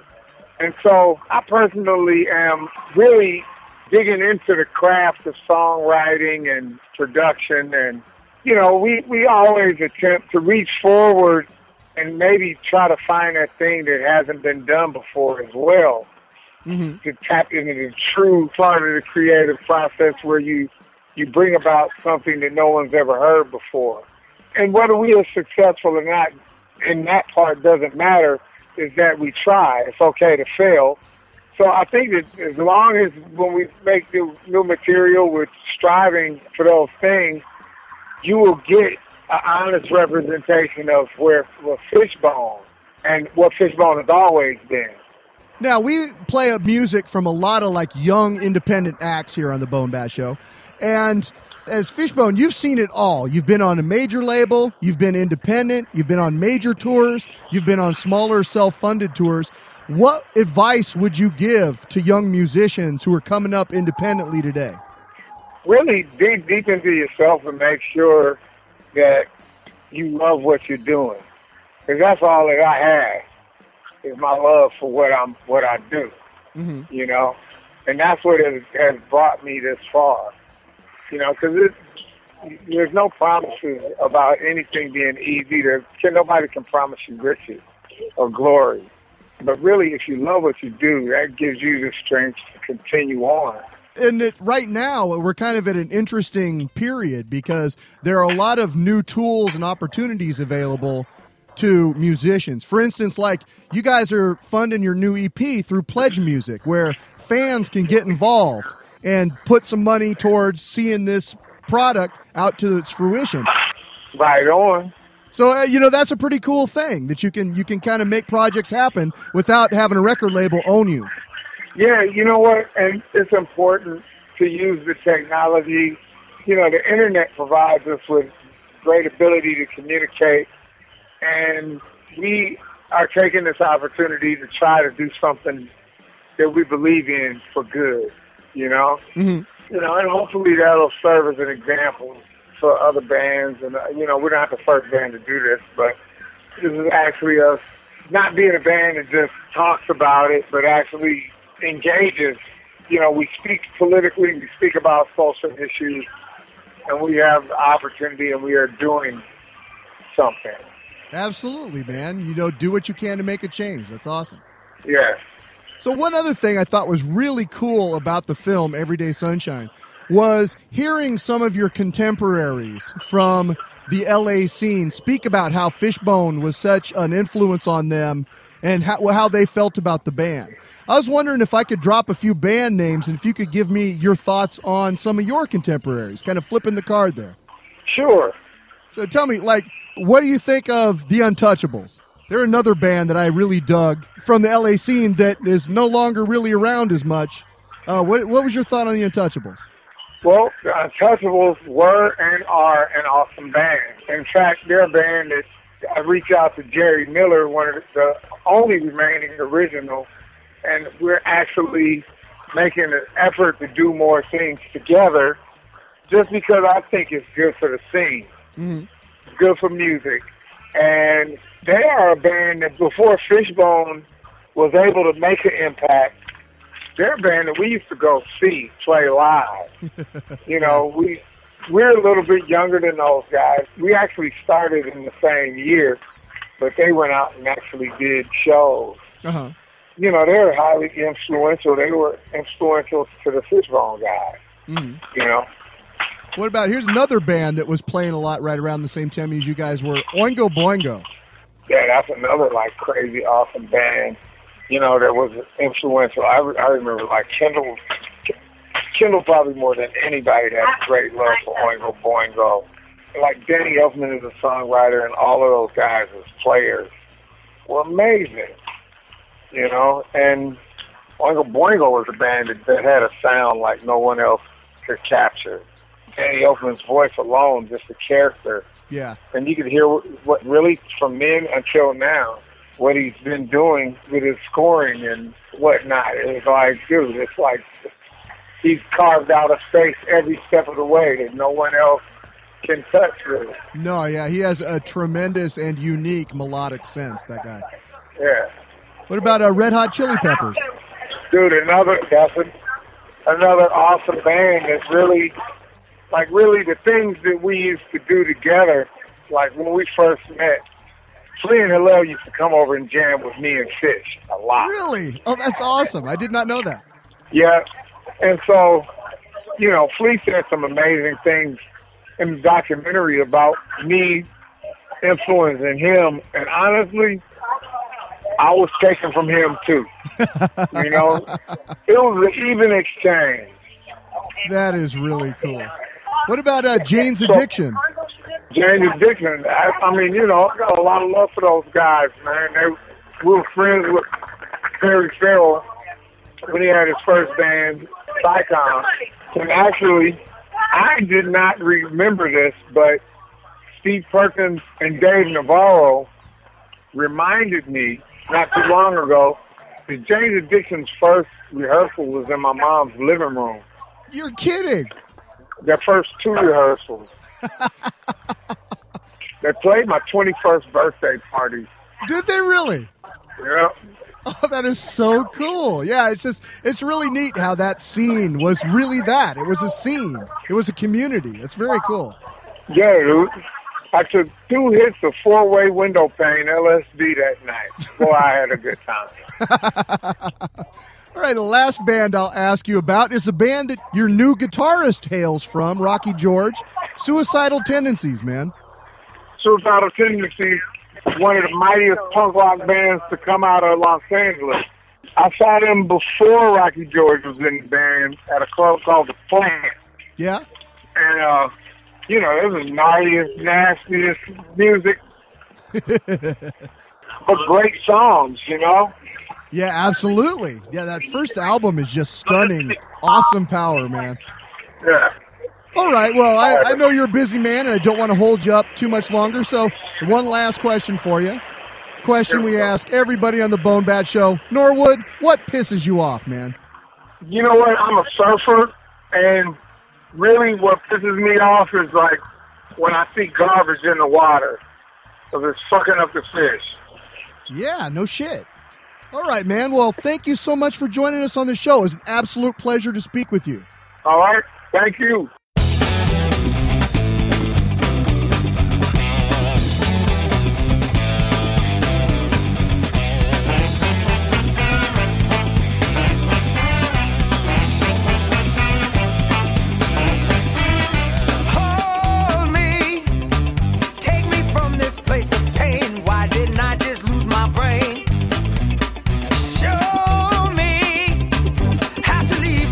Of class, my heart's beating much too fast. Trying to be what I used to be, I can't stand the sight of me. Tears start to well up under my face, but they won't help me escape. Slowly, my life plays back in my mind, but I still refuse to cry. Silence chills through to my bones, but I hope that I'm alone. Guilt falls over my mind, I'm trapped in this space and time. A fiction showing me that I'm not dead. I recall the words I said, running through my head. 1, 2, freaking 3, where's my freaking keys, man? Don't bail me, I'm ready to leave. I'm all freaking right, to freaking drive, it's my freaking life. I got you, man.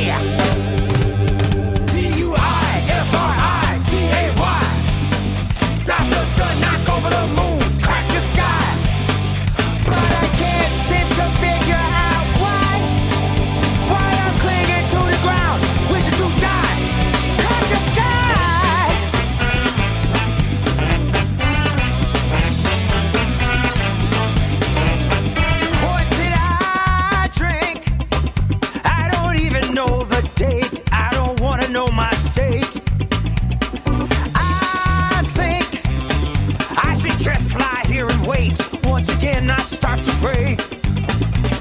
Reaching for my phone to call for help. I can't even feel myself. Somehow I collided with this wall. Don't think I can move at all. But I still recall. 1, 2, freaking 3. Where's my freaking keys, man? Don't play with me. I'm ready to leave. I'm on freaking right. To freaking drive. It's my freaking life. I got you, man.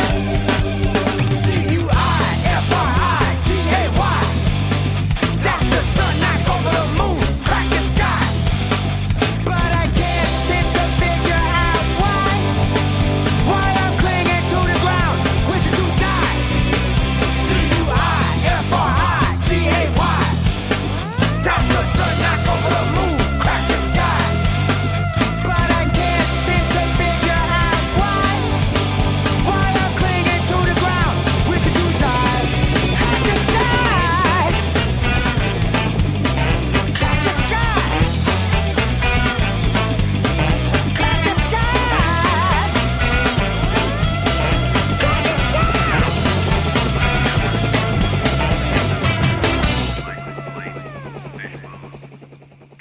This is Angelo, Fishbone Soldier #1, Dr. Man by the Missing Link, and I hope you enjoy the show. And come to the next Fishbone show in town. Don't forget to buy Crazy Glue, the new Fishbone EP, and you can get my solo CD called The Angelo Show, Your Legend Phenomenon, coming up real soon.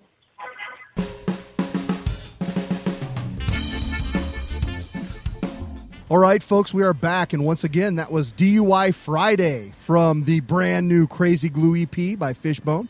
And now we're introducing the filmmakers of the film Everyday Sunshine, the brilliant new Fishbone documentary, Chris Metzler and Lev Anderson. How you doing, gentlemen? Good, thanks for having us on. Very good, Stephen Gord. How are you guys doing? We're doing great now that you guys are here. Now the party can start. I mean, you know. That's right. Angelo was great, Norwood was awesome, but now it's a party. We have a little mosh pit here in this webcast. Yeah. All right, so tell me, Steve and I, longtime Fishbone fans, but why Fishbone? Why did you get the idea to do a documentary on Fishbone, of all bands in the world? Well, I think the thing I was just kind of taken by, obviously, is their energy and their stage performance. In fact, actually, my first Fishbone show was when Lev came up with the idea of maybe doing this documentary on Fishbone. We were chatting about it on late night at a party, and it just so happened the band was coming to town a week or two later, and I was like, there's no way these guys are as great as everybody says they will be. Especially now, you know, they've been around for 25 years. No way they have the energy. So Liv and I went on a rainy night to this small little club, the Independent in San Francisco. And I have to say, that was my first Fishbone show, and I was saved from that point on time. I joined the Church of Fishbone, and it was just amazing to see the guys' energies on stage and just the diverse and eclectic amount of music. And so from then on, we knew, you know, they would just be great to film in regards to creating music, but then we were also taken by this kind of larger social and cultural history of the band being these, you know, young black punk kids from South Central LA that really transformed the music scene. Well, one of the things I really dig about the film is that, in a way, it almost reflects Fishbone's music itself. Fishbone's music is an amazing collection and mix of styles, and you do that stylistically in the film as well, having like new footage, old concert footage, video footage. Then you mix in some really great animation, kind of some older throwback animation that almost reminds you of Fat Albert. And it did remind me of Fat Albert. Also, like some more modern animation that's kind of similar to like what you'd see on Death Clock. It's just really cool mix of styles, which I really enjoyed. How did you decide to put the film together like that? Well, I think when you talk about the Fat Albert style animation of kind of depicting the guys when they met up in junior high school, we really wanted to, you know, have a fun way of introducing each of the guys in the band as these characters in the story going forward. You know, give you a little peek at their personalities, and you know, we wanted to do it as this kind of Fat Albert animation thing because we thought that would be fun because of just the types of stories they were telling, but also, you know, it kind of helps place you in that period of time of the kind of late 70s, early 80s when the band was getting together, and you know, it just adds that little extra texture. And the different artwork that was used throughout the film, for example, there's the different kind of more collage-y graphics that are used with the Lawrence Fishburne narration. That was all kind of taken to be similar to the kind of artwork that you would see in the Black Panther newspapers, you know, like kind of the Free Huey posters and stuff, kind of that thick line style that, you know, also kind of gives it this sort of civil rights, black power kind of vibe that you can get from the band at times. And, you know, we just thought that would add this extra texture to the film, you know, with kind of these other like subtle suggestions of things. So, you know, and it's a little more fun to introduce some of that into a documentary rather than just using photos that, you know, pan left and right. We really wanted to, you know, help try and make the film as interesting and diverse as the band is. Yeah, we really wanted the band to come alive, you know, so you could feel not only their music, but each of these guys' distinct personalities. You know, it's just basically a visual feast, Fishbone gumbo in a way. And that's the thing that's difficult when you have a band like Fishbone. You know, they're very difficult to categorize, they defy genre, and they come from so many different places. And so we felt that when we were kind of weaving the story of Fishbone together, that, you know, you needed to kind of mix it all in, because if this was just kind of a straight-ahead, fly-on-the-wall documentary, it really wouldn't capture what was unique and as the essence of the band, and that's diversity and kind of bracing your inner weirdo. Truth and soul right there, right? Yeah. When you did do shots of photographs, it wasn't just a sepia-toned, gentle pan. There was a lot going on in the photographs. I love the pictures of all the different posters showing all the different bands that these guys played with. I mean, they were all over the place. Yeah, it gives you a really great sense of history. And that really put you in the spot, too, because I just remember once I finally got out of the little cow town I grew up in and moved to the big, bad city of Davis, that looking up and seeing the posters, seeing those around Sacramento. When I get down to L.A., see the flyers up everywhere, that who was playing with whom. I don't think they really do that anymore, do they? Usually just inside venues and stuff. Sometimes we live here in San Francisco, at least Lev and I did when we started the project. Lev's now in Southern California, I'm here in San Francisco, but still in certain places of San Francisco, like on Haight Street and stuff, there's a lot of flying, and there's some cool stuff that you can still collect. But, and I think that's the thing that's really exciting about Fishbone is that they weren't just part about one scene, you know, they weren't just like alternative rock scene. They weren't just the ska scene. They weren't just the metal scene. They were kind of, they participated in all of this. So, you know, you had a lot of choices to people to interview. So we got to interview people like Ice-T and Gwen Stefani and Flea, but that interview people like Questlove and Chuck D and, you know, Eugene Hutz from Go Go to Bordello. And it's really interesting just to see the kind of diversity of musicians that, you know, were their friends and were also influenced by the band.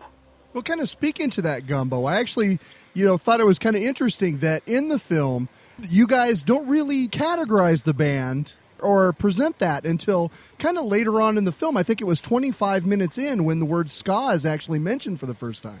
I mean, I think the band never really wanted to be defined nor define themselves, you know? I mean, they were just Fishbone. They were just great music.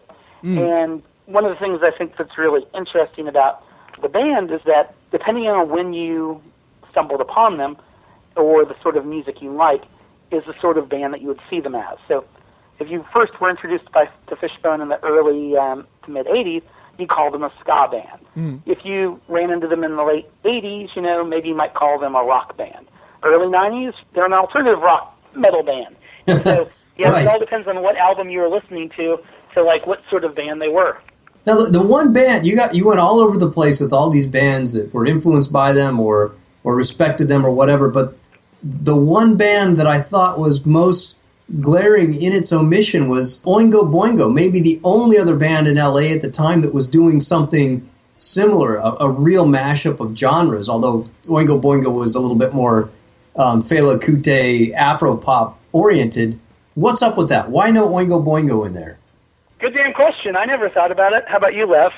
Well, I thought about it, but I just kind of assumed we would never be able to get Danny Elfman. But, you know, I think there's several bands that were in the L.A. scene that we didn't get to, or even, you know, like a band like Bad Brains, who we actually did interview but just couldn't really fit in story-wise. We really purposely kept the interviews that we included in the film down to a minimum to people that, you know, had relationships with the band and knew the guys, to kind of tell this little bit more of an intimate story about the band and then some of these other musicians that were in the scene with them. You know, I think Oingo Boingo is definitely in there, but I think they didn't come up that much by the band. But, you know, there's so many times when you're like, oh, yeah, or what about the Untouchables, which was the ska band that was, you know, kind of definitely like a two-tone band. Like, literally, you know, they had the black and white guys in that band, and they were kind of seen as like kind of the king of ska in L.A. until Fishbone came along. And, you know, I mean, there's opportunities for other explorations. I mean, I think you're right. I didn't think a whole lot of Oingo Boingo, but we did really purposely keep the interviews included in the film kind of focused on some of those people like Gwen Stefani, Flea, Perry Farrell. I mean, Angelo, I heard this funny story not too long ago of Angelo calling Perry Farrell, and they were talking on the phone, and, you know, Perry Farrell used to have this band called Psycom before he formed Jane's Addiction, mm-hmm. and I heard this story relayed to me by somebody that was hanging out at the house with Perry Farrell when he was on the phone with Angelo, and Angelo asks him, you know, how's Jane's Addiction, and he's referring to Perry Farrell's girlfriend, whose name is Jane, and he was having a drug problem, and then the guy that was telling me the story said Perry hung up the phone and said, "That's the name of my new band."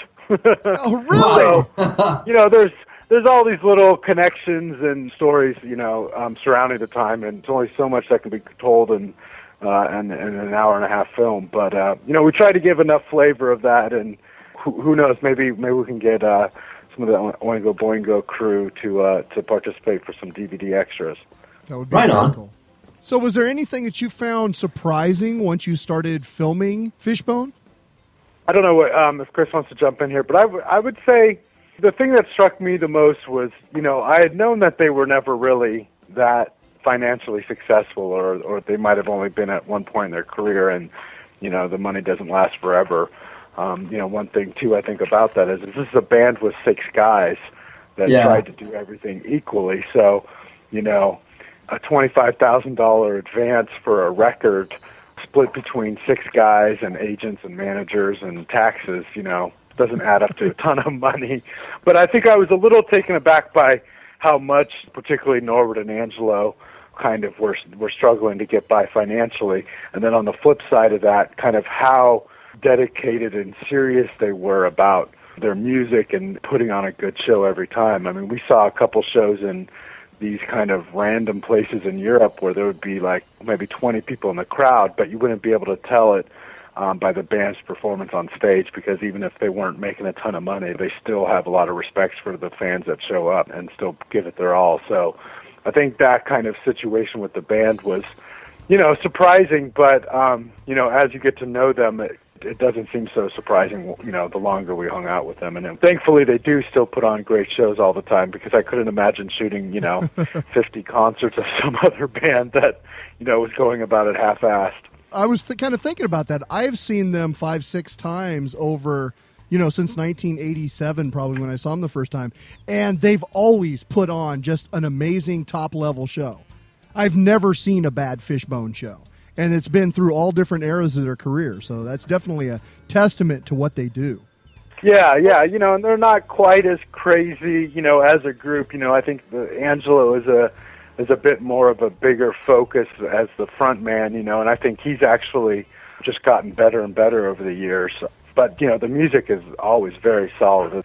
You know, it's too bad that the original lineup couldn't stick together, but all the other members they've brought in over the years are all pretty solid musicians. I think one of the things that both Lev and I tried to do, you know, as just kind of documentary filmmakers, is that, you know, you read as much as you can and you listen to as much as you can, but then in the end you just kind of throw it all away and keep an open mind and get to know these guys without any of the kind of baggage or familiarity with the band.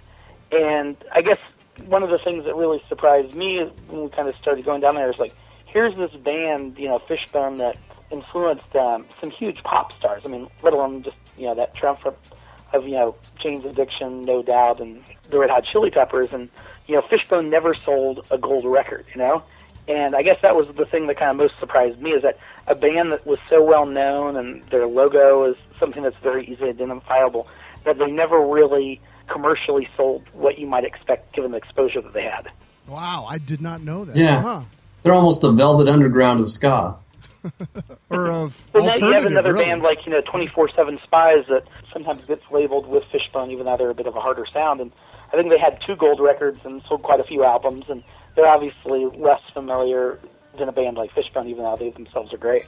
Wow, I'm really surprised to hear that. I didn't know that, huh? Yeah, I didn't know that either. Yeah, gold record, right? That's like 500,000 copies, right? Yeah. So it's, yeah, it's not a whole lot, and, you know, to this day, I don't know that they've sold anything that amount, so. Huh. So what is people's problem, anyway? Buy Fishbone, damn it.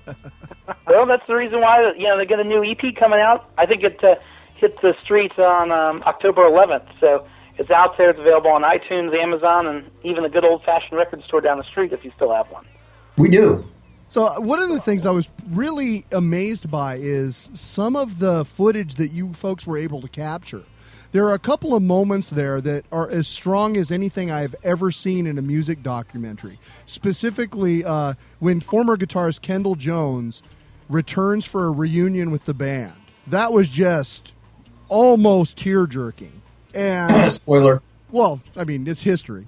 And the other thing is that there's a scene where Norwood and Angelo are sitting there talking to each other about what they want out of the band towards the end of the film. That was just so real and raw and riveting that I was just amazed. I mean, did you think that you would get stuff like that? We dreamed, you know, I mean, in the sense that, you know, you start off, you know, making this film, and, you know, the guys have kind of headed in different directions, but you hope that if you stick around long enough that magic or some sort of gold will happen on screen. And we knew that Kendall was around the Bay Area, and before we started the project, we kind of met up with him to see if he wanted to be interviewed. And, you know, things kind of kept on being pushed back. And then, you know, one night at a show at Berkeley, he showed up, and, you know, things kind of went from there. Did you have any idea that he was going to show up, or was it just fate? Fate. I wish it was something we could have staged, but he had just kind of dropped out of the picture for a couple months, and we lucked out. Wow. That's so cool. Yeah, and, you know, the thing about it is that it was great to see Kendall back on stage, singing and playing with the guys. But really, it was what was happening backstage that was just so great. And I mean, you know, you had Norwood and Kendall just kind of hanging out on their bus, playing music, and just like, you can just imagine what it was like when they were junior high kids, just kind of jamming and enjoying music for music's sake.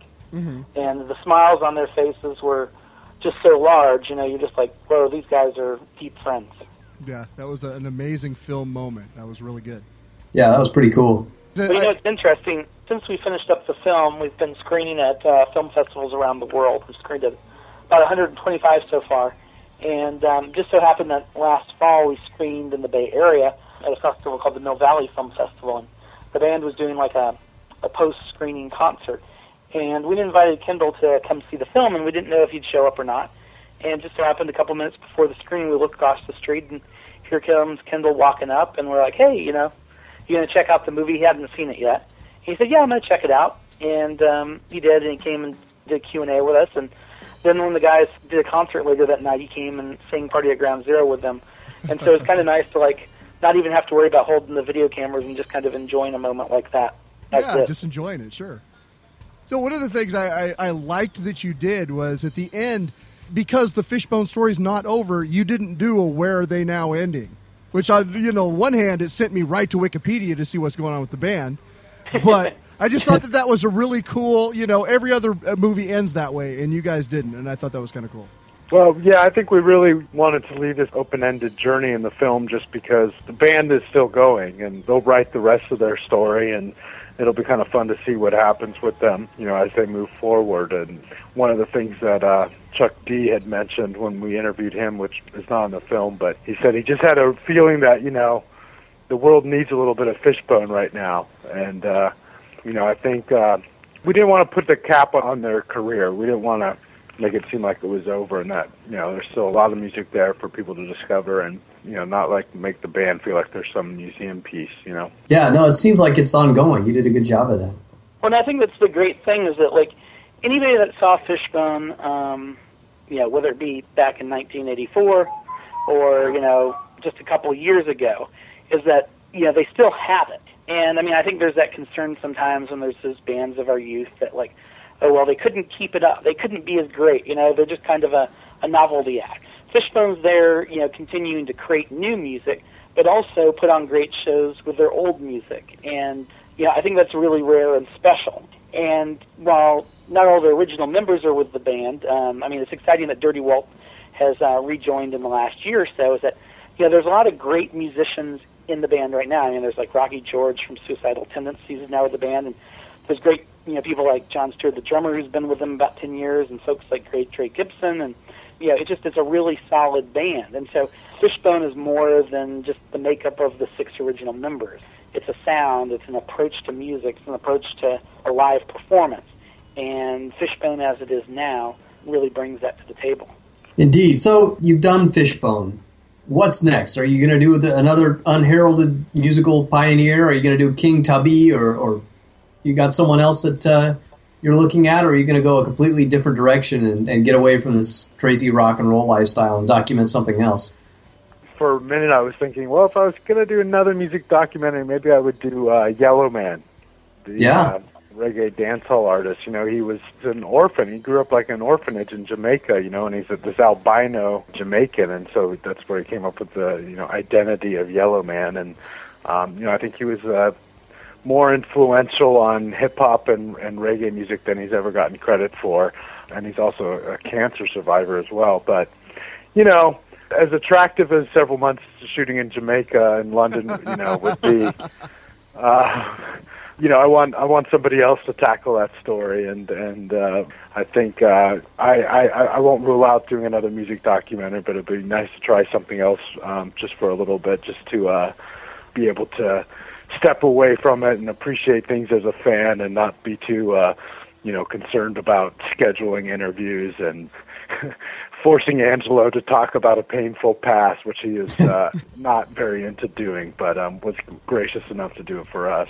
Yeah, I would say, both Lev and I, when we started out this project, is that while Lev was a little bit more familiar with Fishbone and a bit more of a music head and familiar with just kind of the overall history of music, is that both of us, we just thought, like, well, music documentaries are such a tired genre, in the sense that so often they're films that are geared, towards only the fans, And we realized that, like, if we ever did a music documentary, we wanted to do one that, like, really could kind of like bust through the stereotypes of the genre and allow you to kind of appreciate a band and its efforts for the sole reason of their stories and their characters, not so much the music, and hopefully appreciate their music, but that you wouldn't have to like their music to like the band, you know? Yeah, even if you've never heard them before, you would still enjoy this film. Yeah, and that's what we were hoping for. And, you know, I have to say, I was never in a band growing up, and now I've gotten that experience going on the road, and I can tell you this, is that musicians work their asses off, and, you know, that kind of day-to-day touring lifestyle is really difficult, and, you know, I had a good time with it, but I'm glad it's not my career. And in reality, it's like once you kind of tackle one sort of genre, you want to try a new one. And so I'm sure my next documentary will be something a little bit offbeat and off-kilter, similar to Fishbone, but not likely a music doc. In some ways, that's something I think I can identify with a band like Fishbone, is like wanting to kind of move between these different genres, because so often once you do it once, you're just kind of looking for the next challenge. And it's a big world. There's a lot of different opportunities there. Yeah, and if you're a curious soul, you know, you want to learn about as many different things as possible. Sure. All right, gentlemen. Well, our last question that we always ask all of our guests on the Bo Bat Show. Chris, Lev, what pisses you off?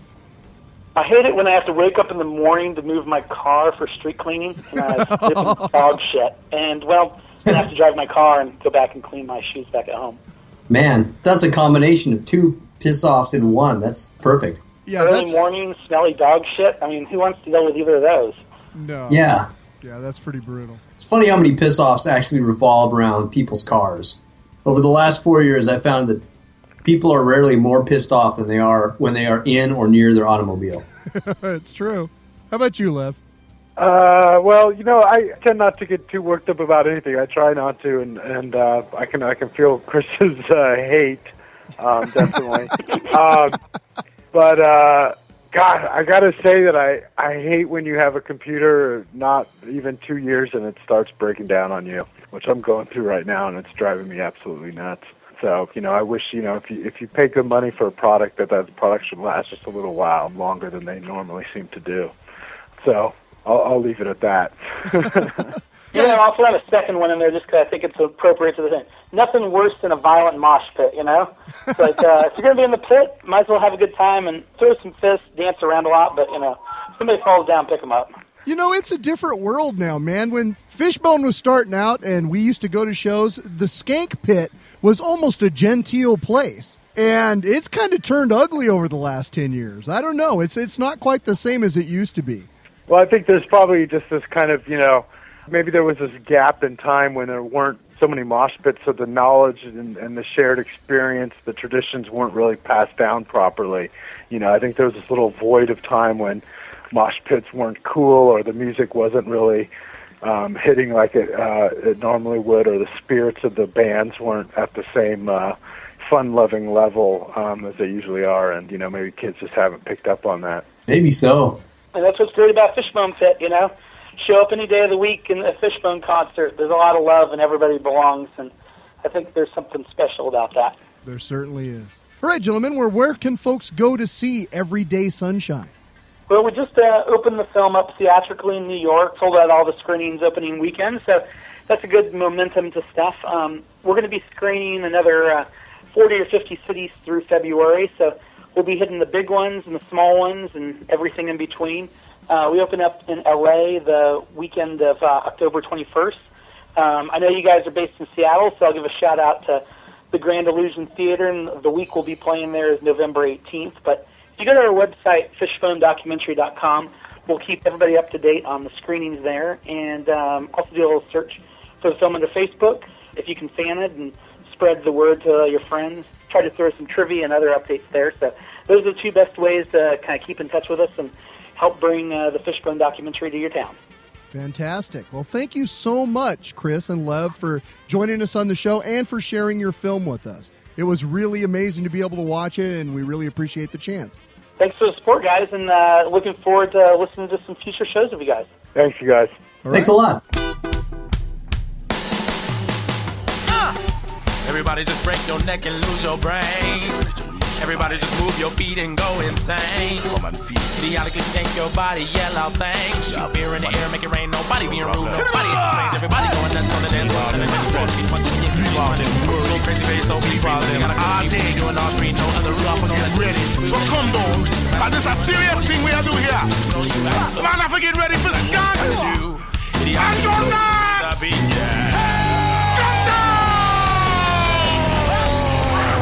Yes, I!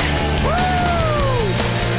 Whining like a lunatic, so violent he fucking kick. Diggy, dancing till my mama's sick. Build a nutmeg nation, brick by brick. Chances to flow and share to bad. I'll limit that there and back. No rules, no wrongs, you got the knack. Or pull up you this wild attack. Shaking down nuts. Skankin' donuts, hey! Skankin' donuts, skankin' donuts. Ha! Hey, you better move. The root boy. I don't see y'all fighting in here. Everybody just wanna watch it. Come down and dance and party. We don't have no time for fuss and fight. Everybody just lose their mind. We need a team that pack not her core. Nothing up for life forevermore. Century host galore. You got the door, that's what we've come here for. I got a nut, it's bound to bust. Spirits pay your smart by lust. Keep it slippery, never rust. By holes and poses that we trust. You got skanking donuts. Skanking donuts. Yeah, skanking donuts. Skanking donuts.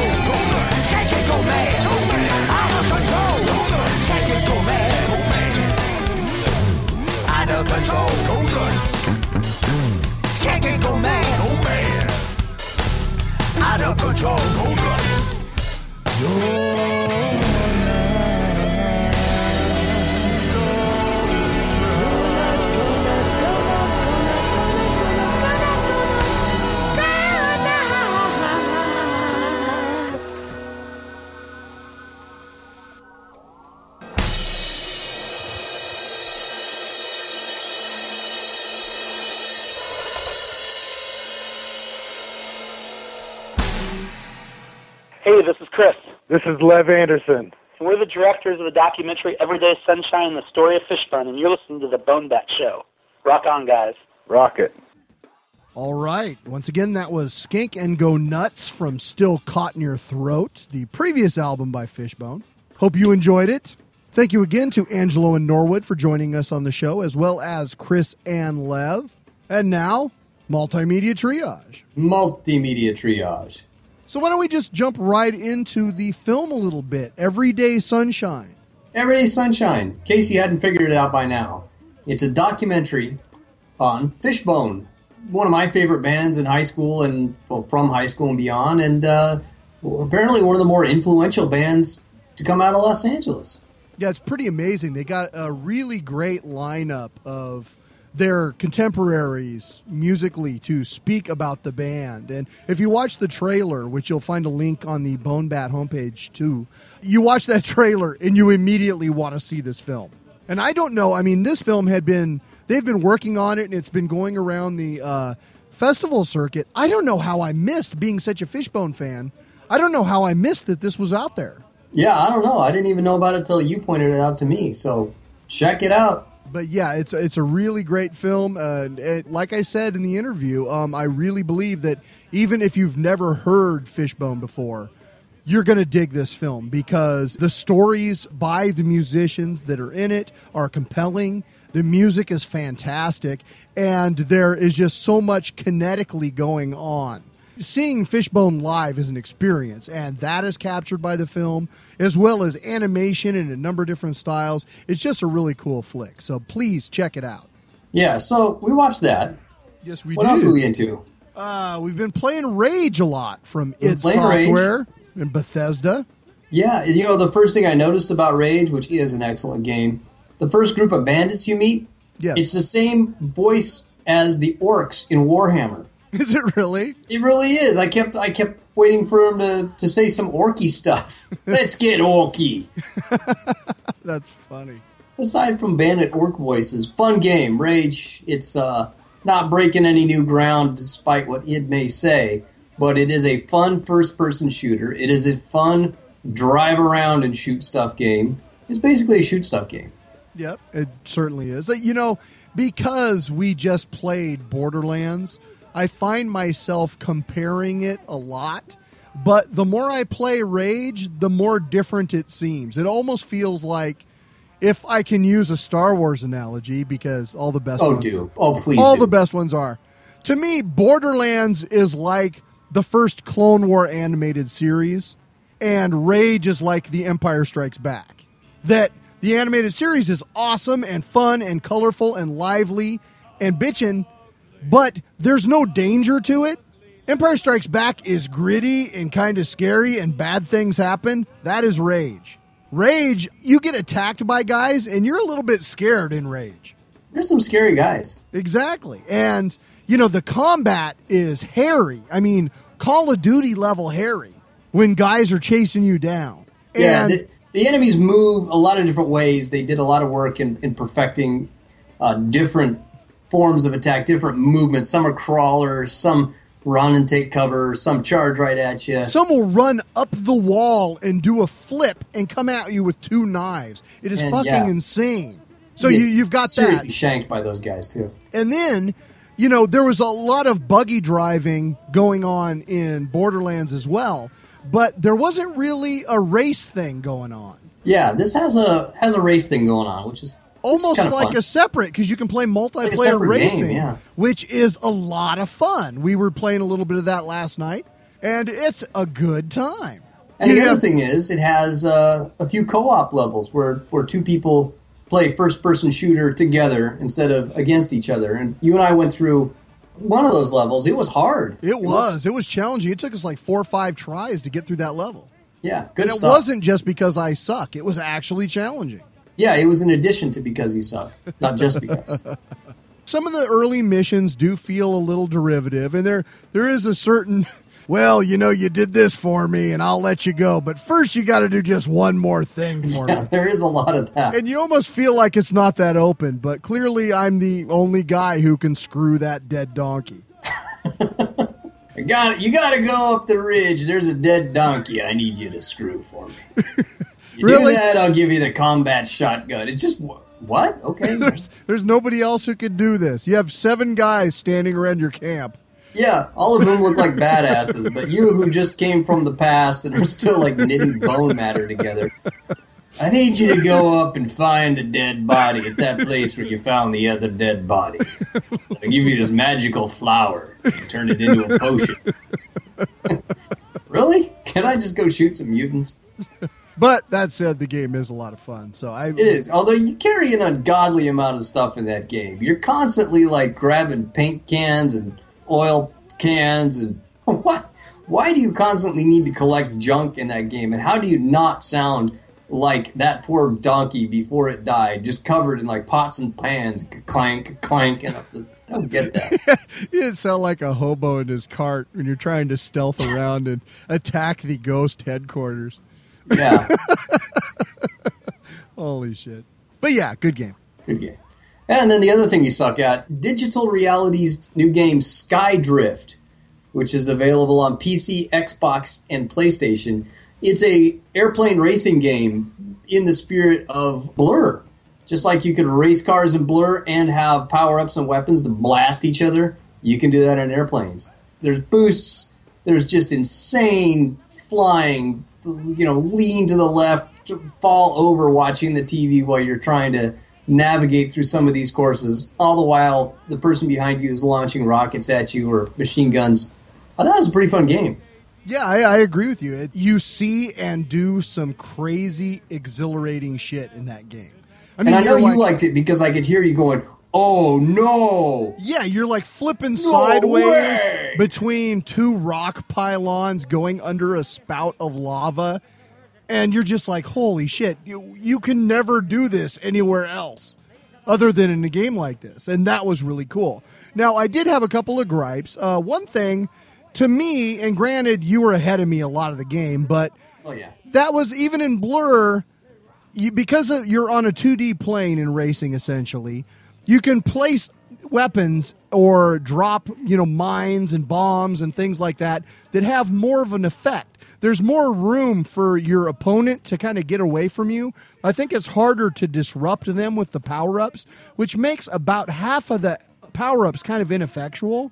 The other thing is closer. You can't be like half a track but back. Still, I mean, in Blur, you could drop something here and you were going to come back to it later, or you could be behind somebody and shoot a homing missile and it would find. I don't know.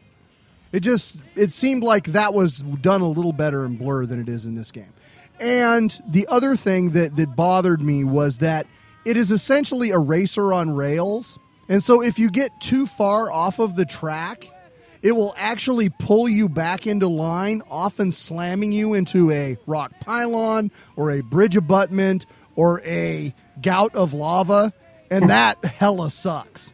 Yeah, that part could be corrected. They need to do something like just change the color of the sky around you when you're getting off course or something, because you don't really know where you can fly and you're taking a shortcut or you're just going high or going low or going around something. You don't know if that's okay or not until all of a sudden your plane just gets pulled into a rock wall. Right. Well, I mean, for me, it was like I was trying to go over, say, a great big huge stalagmite or whatever, and they would like pull me into the stalagmite because you weren't supposed to go over or around it. So that was my problem. But definitely a fun game, definitely beautiful. I mean, you know, the animation and the stuff that you see is eye-popping. And... yeah, check it out as a Xbox Live download for, what, 1,200 points? 1,200 Microsoft points. Yeah, that's... I don't know how much that is in Welsh sheep, but it's... it's pretty, like $15, right? It's a pretty easy decision, yeah. Yeah, it's definitely fun, and my kids have been playing the heck out of it, too. But, you know, the only other thing that I would gripe about it is you cannot play multiplayer split screen, which you can do on Blur. I don't know why you can't have two people playing the same game, same race, same Xbox. You know why. Why? Motherfuckers be screen peeking. You on the screen peeking. I'm telling you, man.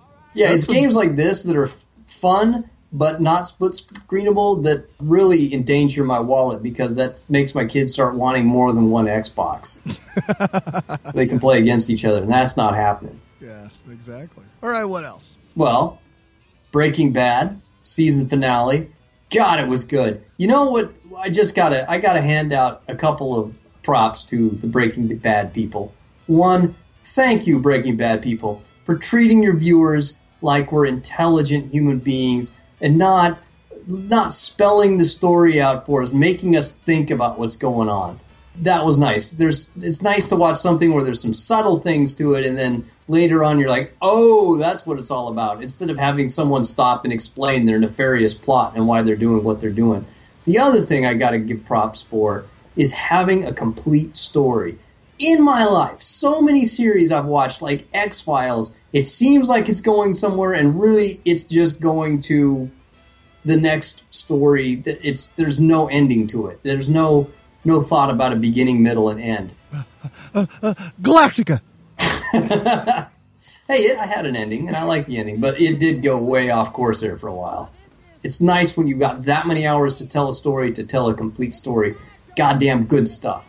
And as Breaking Bad ends for the season, The League begins. Yeah. Funny. Funny stuff. I'm glad to see the writers have not lost it. It's still funny. Raffi's there. He's still a horrible human being to the point where he is my favorite character. Really? I am just enamored of Roxanne. That guy is... I just love how he's an absolute sociopath. Yeah, he is. But come on, Raffi, his first line of the whole season is, hey, I'm day drunk. Get ready to see my dick. That's his intro. Nice. Oh, God. What else? You know what I just watched? Just rented it? What? Paul. Have you seen Paul? No. The movie about the two nerds that go to Comic-Con that aren't Steve and Gord, and they decide to go on a UFO site, go to all the cool UFO places in America because they're from England. And it's got Simon Pegg and Nick Frost from Shaun of the Dead in it. Yeah. Now I'm all nervous about saying this. They're from the United Kingdom, okay? What did I say? I said from Shaun of the Dead. I didn't. Yeah, I know, but now I'm all... they're from England, Britain. Fuck, I don't know. It's because you're straight up racist. Why you got to call them that? I am. You can just say they're from racist. Shaun of the Dead. That's fine. People know. Now it's all ruined. Ruined. It's ruined. There's an eye in there. What's wrong with you? Speaking of illegal aliens, they meet one from another planet, and the previews made this movie look really, really, really bad. And I'm pleased to say it wasn't. It was funny. You should watch it. It's not 5 stars, but it was funny. And it's kind of witty, and it nods to so many movies. You see so many other movies just that it winks at in there, from Aliens to Alien, to Close Encounters, to everything. It's cool. So why did it disappear so fast, do you think? I think because it looked like hammered dog crap in the previews. I think a lot of people like me went, there is no freaking way I'm seeing that. And then they talked to somebody who did see it, and went, oh, well, maybe I should have watched it. So it's kind of like the Scott Pilgrim syndrome of the people who saw it probably liked it, but not that many people saw it. Yeah. Yeah, very good analogy, because it's the same thing. All right, the last thing I spent some time on the last couple weeks was The All-Pro, the third book in the Intergalactic Football series by Scott Sigler. Was just a lot of fun. Just finished that. In this installment, quarterback Quentin Barnes, the Ionath Krakens football team, has avoided being relegated to the Tier 2 league, and they're making a playoff run.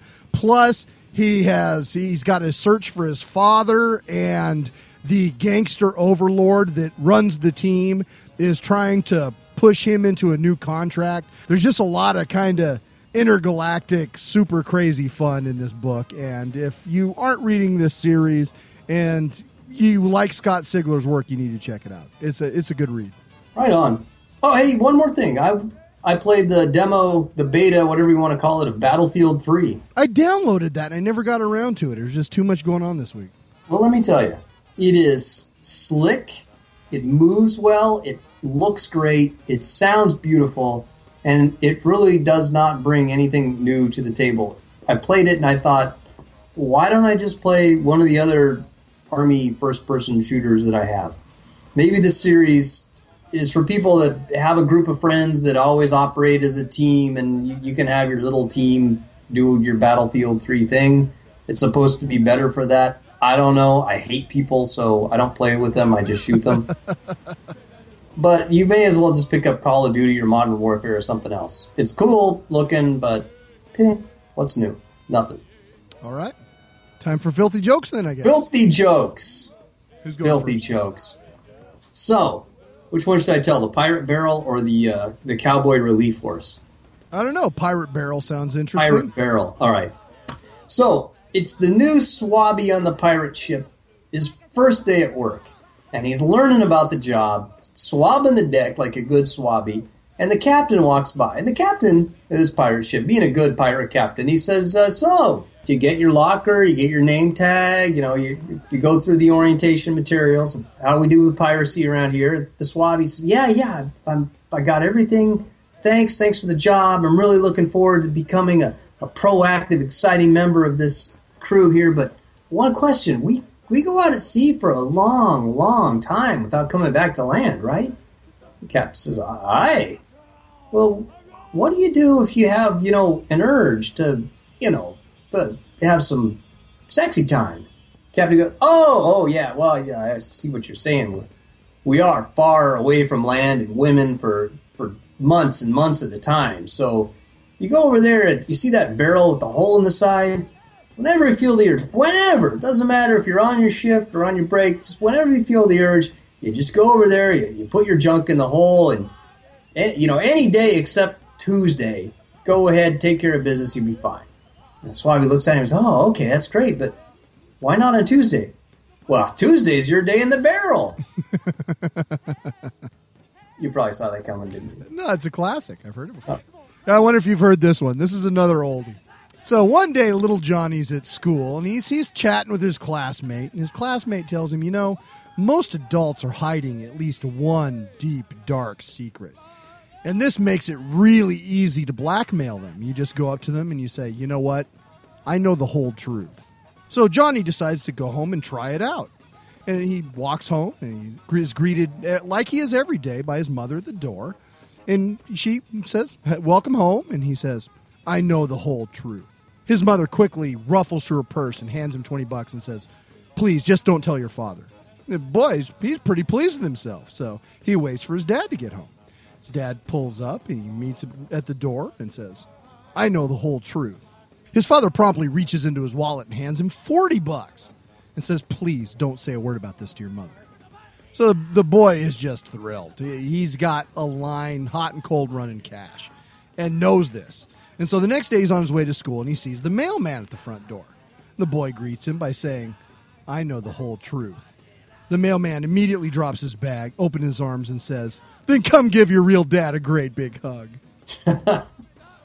I have not heard that one before. It's not that filthy, but no, maybe more filthy conceptually than it is in reality. But there you go. Anyway, thank yous. I'd like to thank Angelo Moore and Norwood Fisher of Fishbone for both joining us on the show and for letting us use your brand new music, which we have been enjoying all episode. Thank you so much. Also, thanks to Chris Metzler and Lev Anderson of the film Everyday Sunshine for sharing your film with us and for spending a few minutes chatting with us. Also, thanks to Digital Realities for sending over Skydrift. Who else? Is there anybody else we need to thank? Thanks to our callers, Stuart and Vaughn. Oh, yeah, thank those guys. And I think that's about it. Our usual bullshit.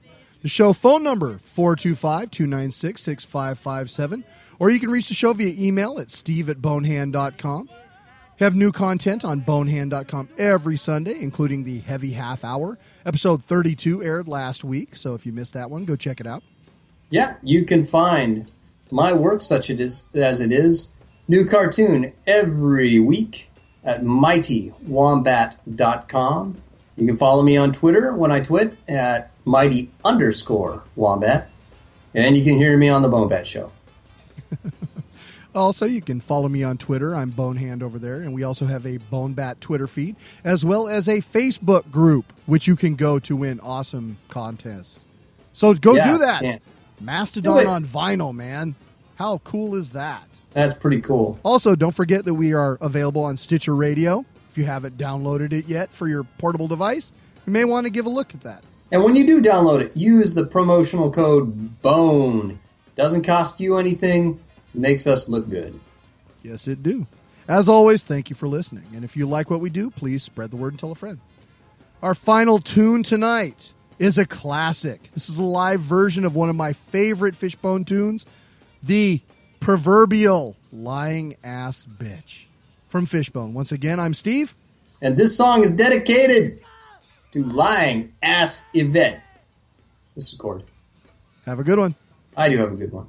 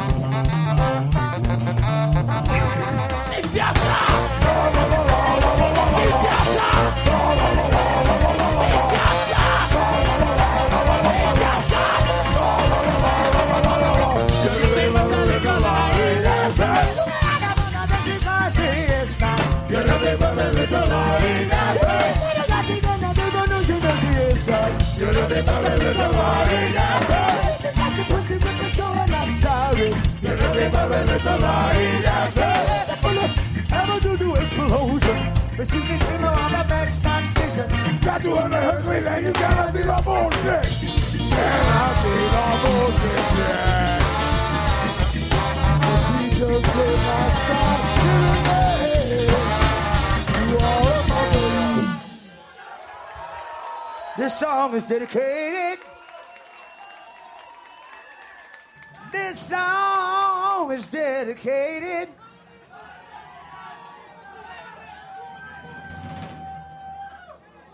Hear me out there, Dre. Hear me out. Hear me out. Oh, to you, yeah. Bitch. You lying piece of sack of shit. It's the trash can. Scum is dirty bad.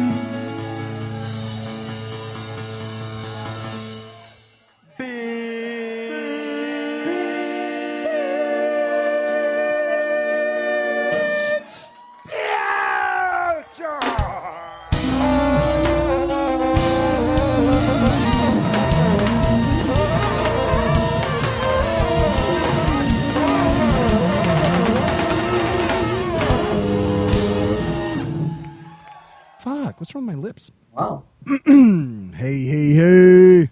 Gonna have a good time. Hey, hey, hey.